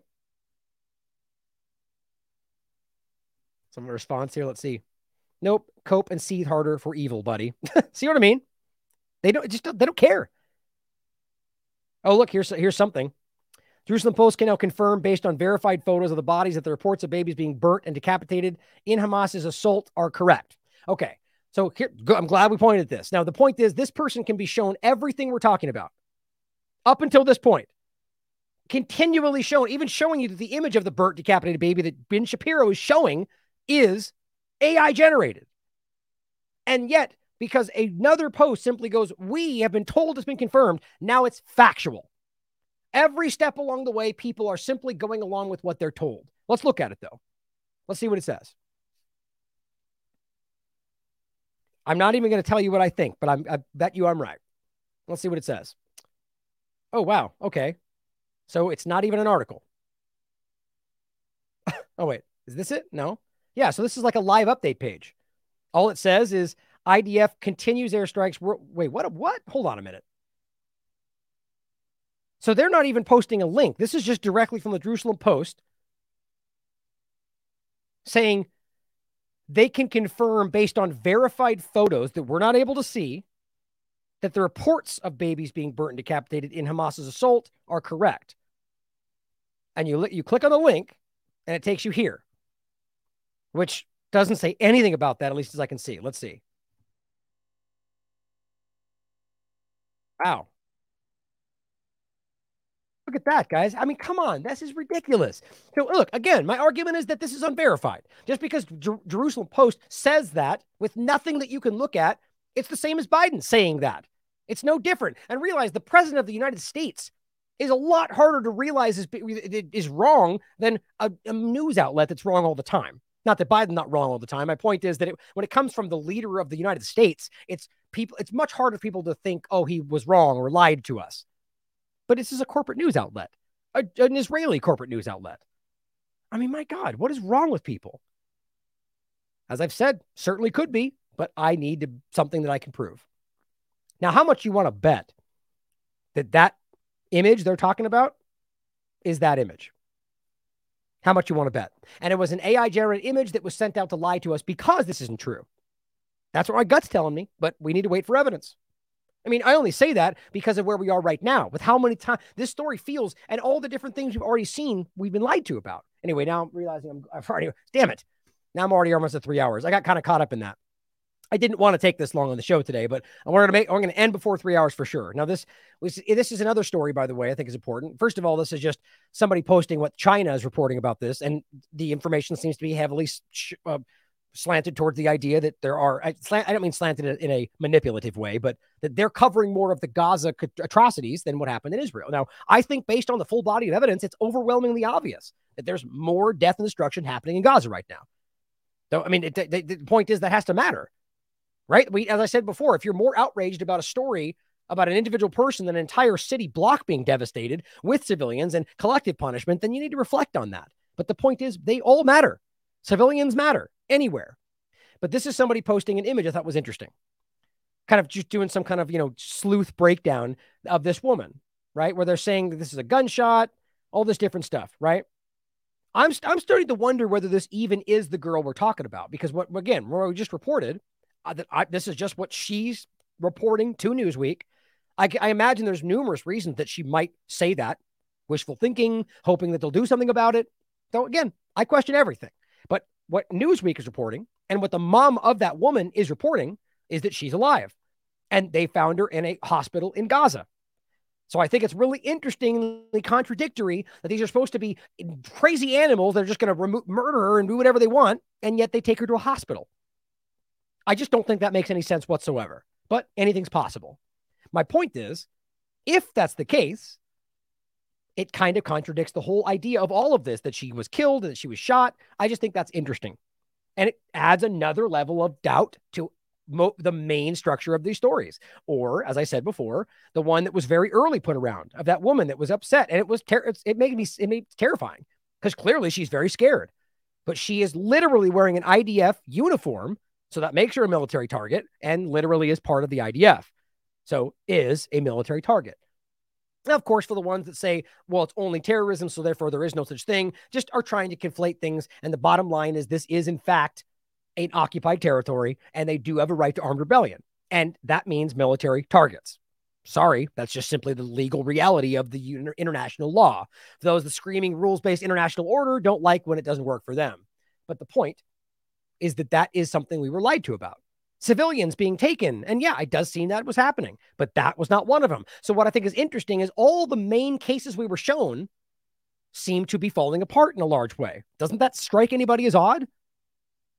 And again, even the general claim about people being raped, which doesn't shock me, I mean, doesn't surprise me. It definitely shocks me always, but doesn't surprise me in the context of war because it always seems to happen, which is disgusting. My point is, all I've ever been saying is that the claim was unverified because it was. We couldn't prove it. But apparently that didn't matter to all the high minded journalists of the world who blindly shared it with zero due diligence. But lots of outrage, of course. LA Times has retracted the allegations of rape and concludes, quote, such reports have not been substantiated. I mean, it's everywhere. Now, the point twofold is that one, all of them put it out without checking it, which is make, make sure you remember that next time for every corporate outlet. But then, even it, that means it was so wildly unverified that they felt the need to pull it back, which rarely happens these days. And again, that's what made me a little bit suspicious. Maybe there's a reason. Question everything. Jackson Hinkle, who I reached out to recently, says they rape women, they were saying. Well, unsubstantiated claim that the LA Times retracted. True. Unsubstantiated is all he said. They killed that German girl. Well, turns out they're reporting she's alive. They put kids in cages. Well, turns out those are Palestinian kids, and we can prove that. They beheaded 40 babies. Well, Israel denied the claim. They're basically ISIS. Well, Israel literally backed ISIS in Syria, right? What else you got? Right. The point is that we're very clearly being spun through a, through a, propaganda manipulation right now, which does not mean that's not happening. Here's a pretty upsetting video, right? But here's my point about this this is a video, first of all, of what they're claiming are individuals from the music festival. I don't know that to be true. We also don't know that if these are IDF members or not, right? I mean, this guy literally is an IDF veteran who's reporting this. It's very common. Now, I will tell you that not literally everybody in Israel has to go in the IDF. I know there's different cases where they could do different things, but the point is a lot of them do as a kind of a routine. Like it's kind of like a college level thing for in Israel for people. They can choose, I think, between the two, but I haven't looked at it in a long time. The point, though, is that if they're IDF, then yes, that legally makes them a military target. And so the point is, we don't know that. Now, all that being said, here are people that are that are, are we're being told are hostages in Gaza. But since we're seeing this on the uh, the 12th, that means they're still alive, at least when they showed that, which then seems to continue to argue that they're hostages for a reason, not to be murdered for no, because they're animals, right? That's kind of the game they want to play. So let's watch this first so you can see the people. And this is terrifying. Like if this was your son, that it's horrible. Oh, I think I was going to play it here because there's no, there's no uh, words really. That's why I forgot they're playing that music. Right. But so this guy's scared, you know? But I mean, rightly so. IDF members that have been manipulating Palestinians for 75 years. So they're worried they're going to do things back to them, right? But the point is, military targets. So if they're taken, that's that's mil- that's that's allowed in the rules of war. If they're abusing them, that's a war crime, and they should be held accountable for that, just like Israel should be. The way that they manipulate, rape, attack Palestinians in custody, which has been proven by the UN and human rights groups many times.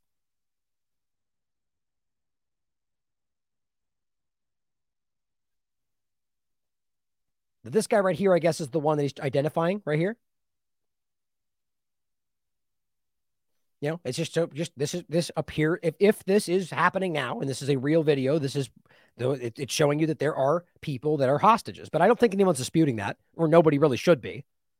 My real question, and it matters, is whether or not they're IDF members. And I think it continues to seem that's likely. That's all it really is. Just showing them on the ground and hostages. Like, I mean, it looks like he was, you got a, you know, black eye right there, but realistically, they don't look like they're being abused necessarily. But of course, people are going to be outraged about that because they're simply taken. The point is, I'm trying to be unemotional about this and report this objectively, which bothers people who want everyone to be emotional. Now he goes, This was Almog and his mother in happier days. So here's the guy. And here's that's what he's claiming he is right there.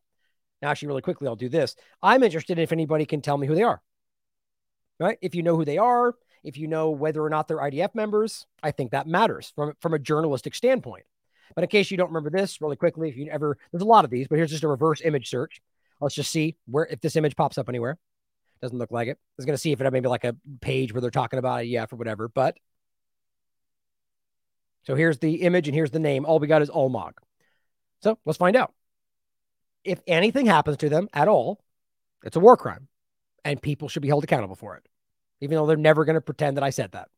Hamas rejects Western media outlets' unfounded allegations against Palestinian resistance. So another post coming from Hamas, which take with a huge grain of salt. I, I wouldn't take any side's narrative about this right now at face value, but they claimed yesterday we reject the accusations circulating by Western cer- certain by certain Western media outlets alleging misconduct by the Palestinian resistance against Israeli civilians. These claims are perceived as an effort to divert attention away from the gruesome crimes perpetrated by the Israeli occupation. The outlets continue to disseminate unfounded accusations, such as the involvement of the resistance in acts like beheading children and assaulting women. We, the Palestinian Islamic Resistance Movement Hamas, vehemently denounce these unfounded claims and fabrications aimed at inciting against our people in a legitimate struggle.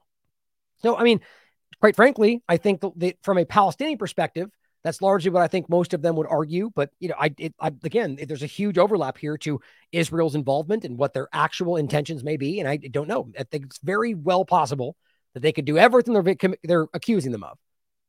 But you know what I'm going to say next? We should demand evidence of anything we're talking about. That's just logical. Now we have this example, which which is interesting. People in Israel right now seem very unhappy with this government right now because of what they're doing in Gaza which is a huge part of it, but also because of what's going on elsewhere. And people, that's my point about trying, the, the US government is trying to present this unified Israeli front, or people like Ben Shapiro and the rest of them. But right now, a lot of Israelis, a lot of Israeli Jews are very unhappy. And I mean, those in two different categories are very unhappy with the Israeli government. And this says, wow, this uh, see this video. Israeli minister is kicked out of a hospital by angry doctor for destroying the country. Looks like Netanyahu is going to get the Tony Blair treatment. Here's a recent article from the 8th of October. For years, Netanyahu propped up Hamas. Well, what do you know? Now it's blown up in our faces. Something you're not going to hear from people like Ben Shapiro. This is what a lot of Israelis, including Israeli media, are thinking. Doesn't that matter to the conversation that they think Netanyahu is re- part of why Hamas is the way they are? Come on. Clearly that matters, guys. Here's the video, one of them. That, that woman in the black is a member of the government.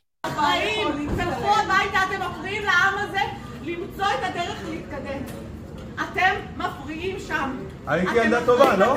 הייתי ילדה טובה, הרסת את הממשלה הזאת, הרסתם את המדינה הזאת, הרסתם את המדינה הזאת, תלכו מפה! תלכו, עכשיו זה תורנו! אנחנו עכשיו נשאלות פה! אנחנו נעזור! ימין, שמאל, עם מאוחד, בלעדיכם!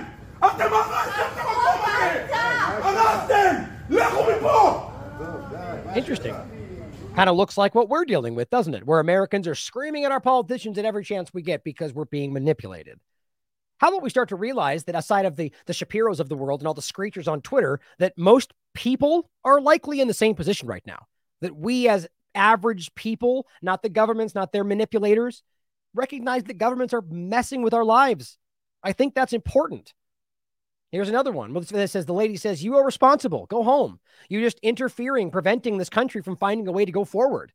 That they're talking about what's going on right now. The medic, you destroyed this country. Get out. It's it's our turn now. It's our turn now. Left, right, one country without you. Destroy you destroyed the country. That's incredible. Now there was uh I think the other one's listed right beneath it. Same point. Here's here's the other video. Oh wait. Oh come on! I swear I had that. Same general point, but I swear there was two of them. Hold on. Yes, right here.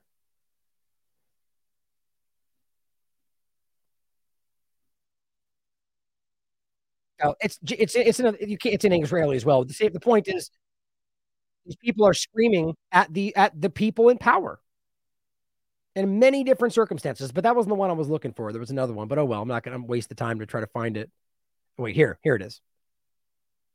I thought I downloaded that. Let me see.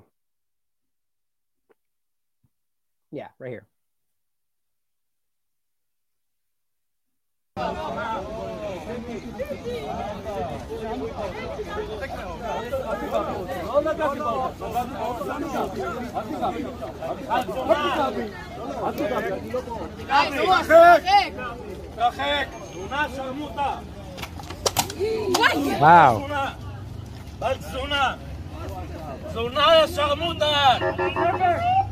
Very unhappy.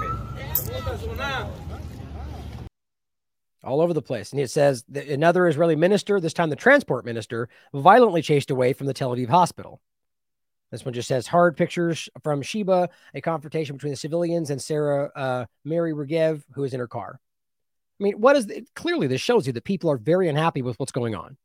Now let's not let's wrap very quickly here with the UK also sending their navy ships and spy planes now to support Israel. So this is alarmingly slipping out of control. If this goes any further, I'm telling you, go, we're going to see other powers get involved, and this won't be able to be pulled back it just it ter- this is i'm in no way trying to alarm people but we're and this is being forcefully driven forward by people like the Shapiros of the world, by people like the government of Israel, who are pushing this in a direction that is guaranteed to cause fallout, which will be guaranteed to bring other countries in.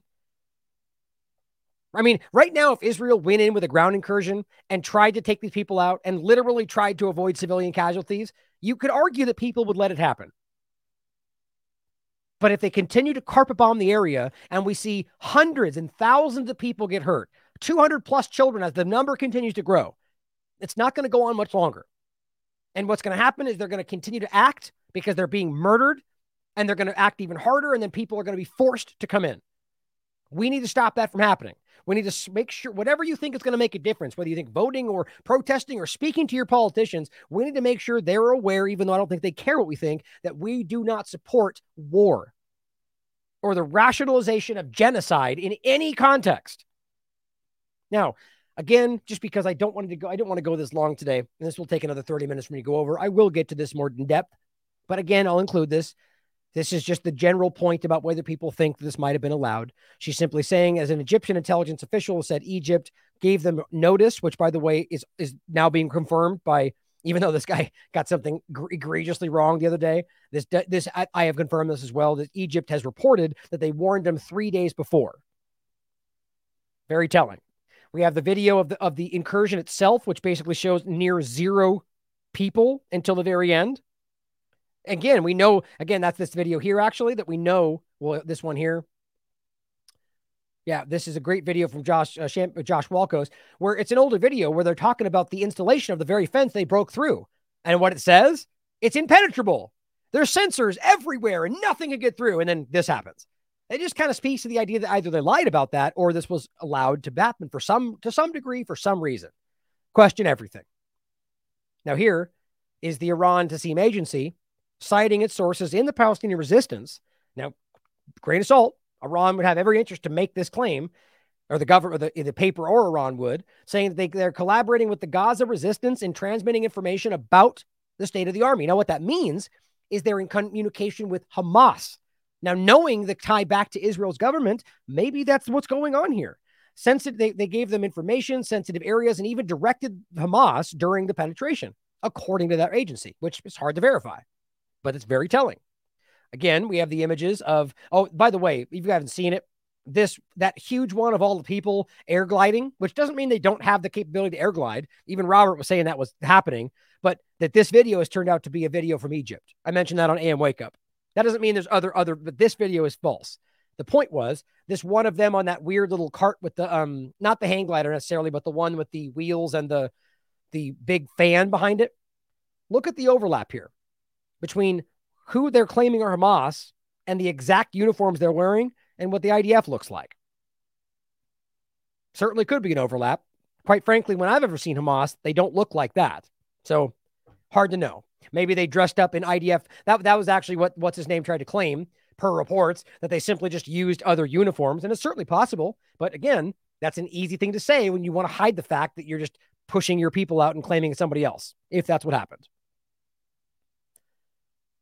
Lastly, we have the images again, more confirmation about the interesting overlap of how they moved the location of the actual event of that the the big festival that became a big focus here. The location of the music festival was changed two days before. 260 killed, they claim, with 600 missing. He says, For me, it all sounds like the biggest false flag operation to kill scared victims and ignite a war. Correct me if I'm wrong, but smells fishy. That's just his opinion. This is the film producer and director of Ukraine on Fire. He goes on to say, Un- Universo Paralello was not originally intended to take place at this area, with organizers moving into the location only two days before it started. And you got the links beneath it from mainstream articles if you want to read about it. When another site in southern Israel fell through, the new site at the area with a pair of stages with the Israeli producer Artifacts playing in the main stage when the attack started. Gaster was told that the attackers closed the road into the festival from both sides so no attendees could escape. He goes, now read that, read, now read this to the connect the dots. Again, his point is the Hamas point, right? So if you know that they're the ones that have lit for in 2019, he said that. He's pointing out the Hamas overlap. So it begins to be very suspicious about why this was being set up and why it was allowed to happen, if that's what you think. And then here are the people that look like police members to me. Some people say in the security, but those exactly like the police member we just saw in in Israel, saying this person's arguing that Hamas wasn't targeting civilians that the IDF were engaging from within the civilians and it was crossfire. Now it's hard to tell. You can see them, and look to me, it could look either like they're trying to protect them or use them as cover. It's you up for you. Oh, get more view here. It's up for you to decide. But either way, at least what we could see does not really look like what we're being told. But it's hard to say. There's a lot going on. But with all that we seem to know, there's a lot to question as well as if you want just another logical reason of why they might want to take the Gaza, all of Gaza. Turns out in 2019, the unrealized potential of Palestinian oil and gas reserves. oh, what do you know? Oil and natural gas resources in the occupied Palestinian territory could generate hundreds of billions of dollars for development. Hmm. Maybe that's turned into something necessary. What do you think? Finally, again, the idea that Mossad is now blaming Huawei. Now, unfortunately, I couldn't find that this thread that I wanted to talk about. I wasn't probably going to get to today anyway, but the thread was important.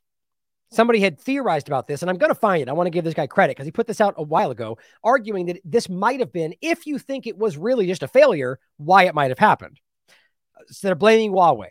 Hamas used Huawei, they say. This is what I was talking about before this ever came out to uh, with west with no western backdoors that completes switching the blame to the new axis of evil russia china iran. So what he's kind of saying is they could just use that argument to blame that this is kind of a full circle wrap into the bad guys they want you to look at. But it could also simply mean if you believe it was a failure that the idea that because of trump's actions toward huawei and their the whole setup that they were forced to change things that's which is what happened they, they created their own operating system and then allo- allowed some kind of opening that Hamas, that maybe Mossad didn't see. But you know, it's a stretch, man. I find I, it's a stretch. I find I find it what he's saying. Well, this is Pepe Escobar, by the way. I find it much more likely that this is what he's kind of alluding to. This is more of a narrative that justifies that the only reason it happened is because of what China and Iran and Russia did. So you can leave it there and you can decide for yourself. I think there's more than enough evidence today and every day we've talked about this to show you, as usual, that Palestinians are being ignored, that their lives are being taken in real time. And there's a bunch of complete genocide whitewashers out there acting like we're bad people for caring about Israeli civilians just as much as we care about Palestinian civilians. They don't care about one side of the story. And every time we want to say that this side care- matters too, they want to redirect outrage and call you a bad person for caring about the other side. Think about how disgusting that is. Please help me stand up against this. Find the courage to stand up for people that need your help. even if it's uncomfortable, even if it's the very group that people will call you a racist for supporting. If you believe that they're the right or they have the right to say what they're saying or do what they're doing, find the courage to stand up for it. Or in any other topic going forward for the rest of your life, find the courage to stand up for what's right, even if it's difficult. We need more of that today. Thank you for tuning in. I love you all. As always, question everything Come to your own conclusions. Stay vigilant.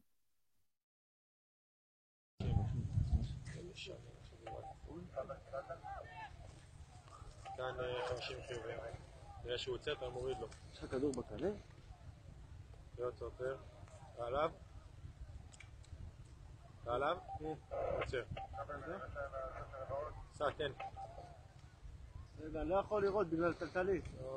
בגלל טלטלית כפרה. מימוני, בוא לפה, בוא לפה, בוא לפה, בוא לפה. יש שם ילד קטן. לתת? לא. איך הוא מתכופף תמיד בדיוק כשנוקטים?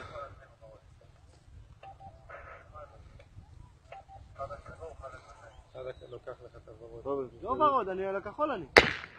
וואי, איזה סרטון! יש! בן של זונה. איזה סרטון, הנה, תרוצו לפנות אותו. בטח שצילמתי את זה. פגעו לי מישהו בראש.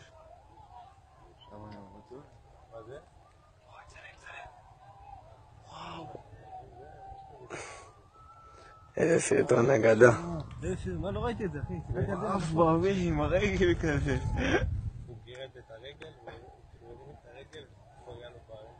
Iraqi Jews were convinced that Israel had a hand in uprooting them. After the Iraqi Jews were convinced that Israel had a hand in uprooting them. After the 1948 war, there was mounting popular hostility towards the Jews in Iraq. Five bombs exploded in Jewish sites. The series of bombs created a panic which led more and more Jews to register to leave the country. I met an elderly friend of my mother's, uh, an Iraqi Jew called Yaakov Karkukli, who had been in the Zionist underground. One member of his group, Yosef Basri, a very, very intelligent uh, Jewish lawyer, and his assistant, Shalom Saleh Shalom, were responsible for three out of the five bombs. Basri's controller was an Israeli intelligence officer named Max Binet, who was based in Tehran.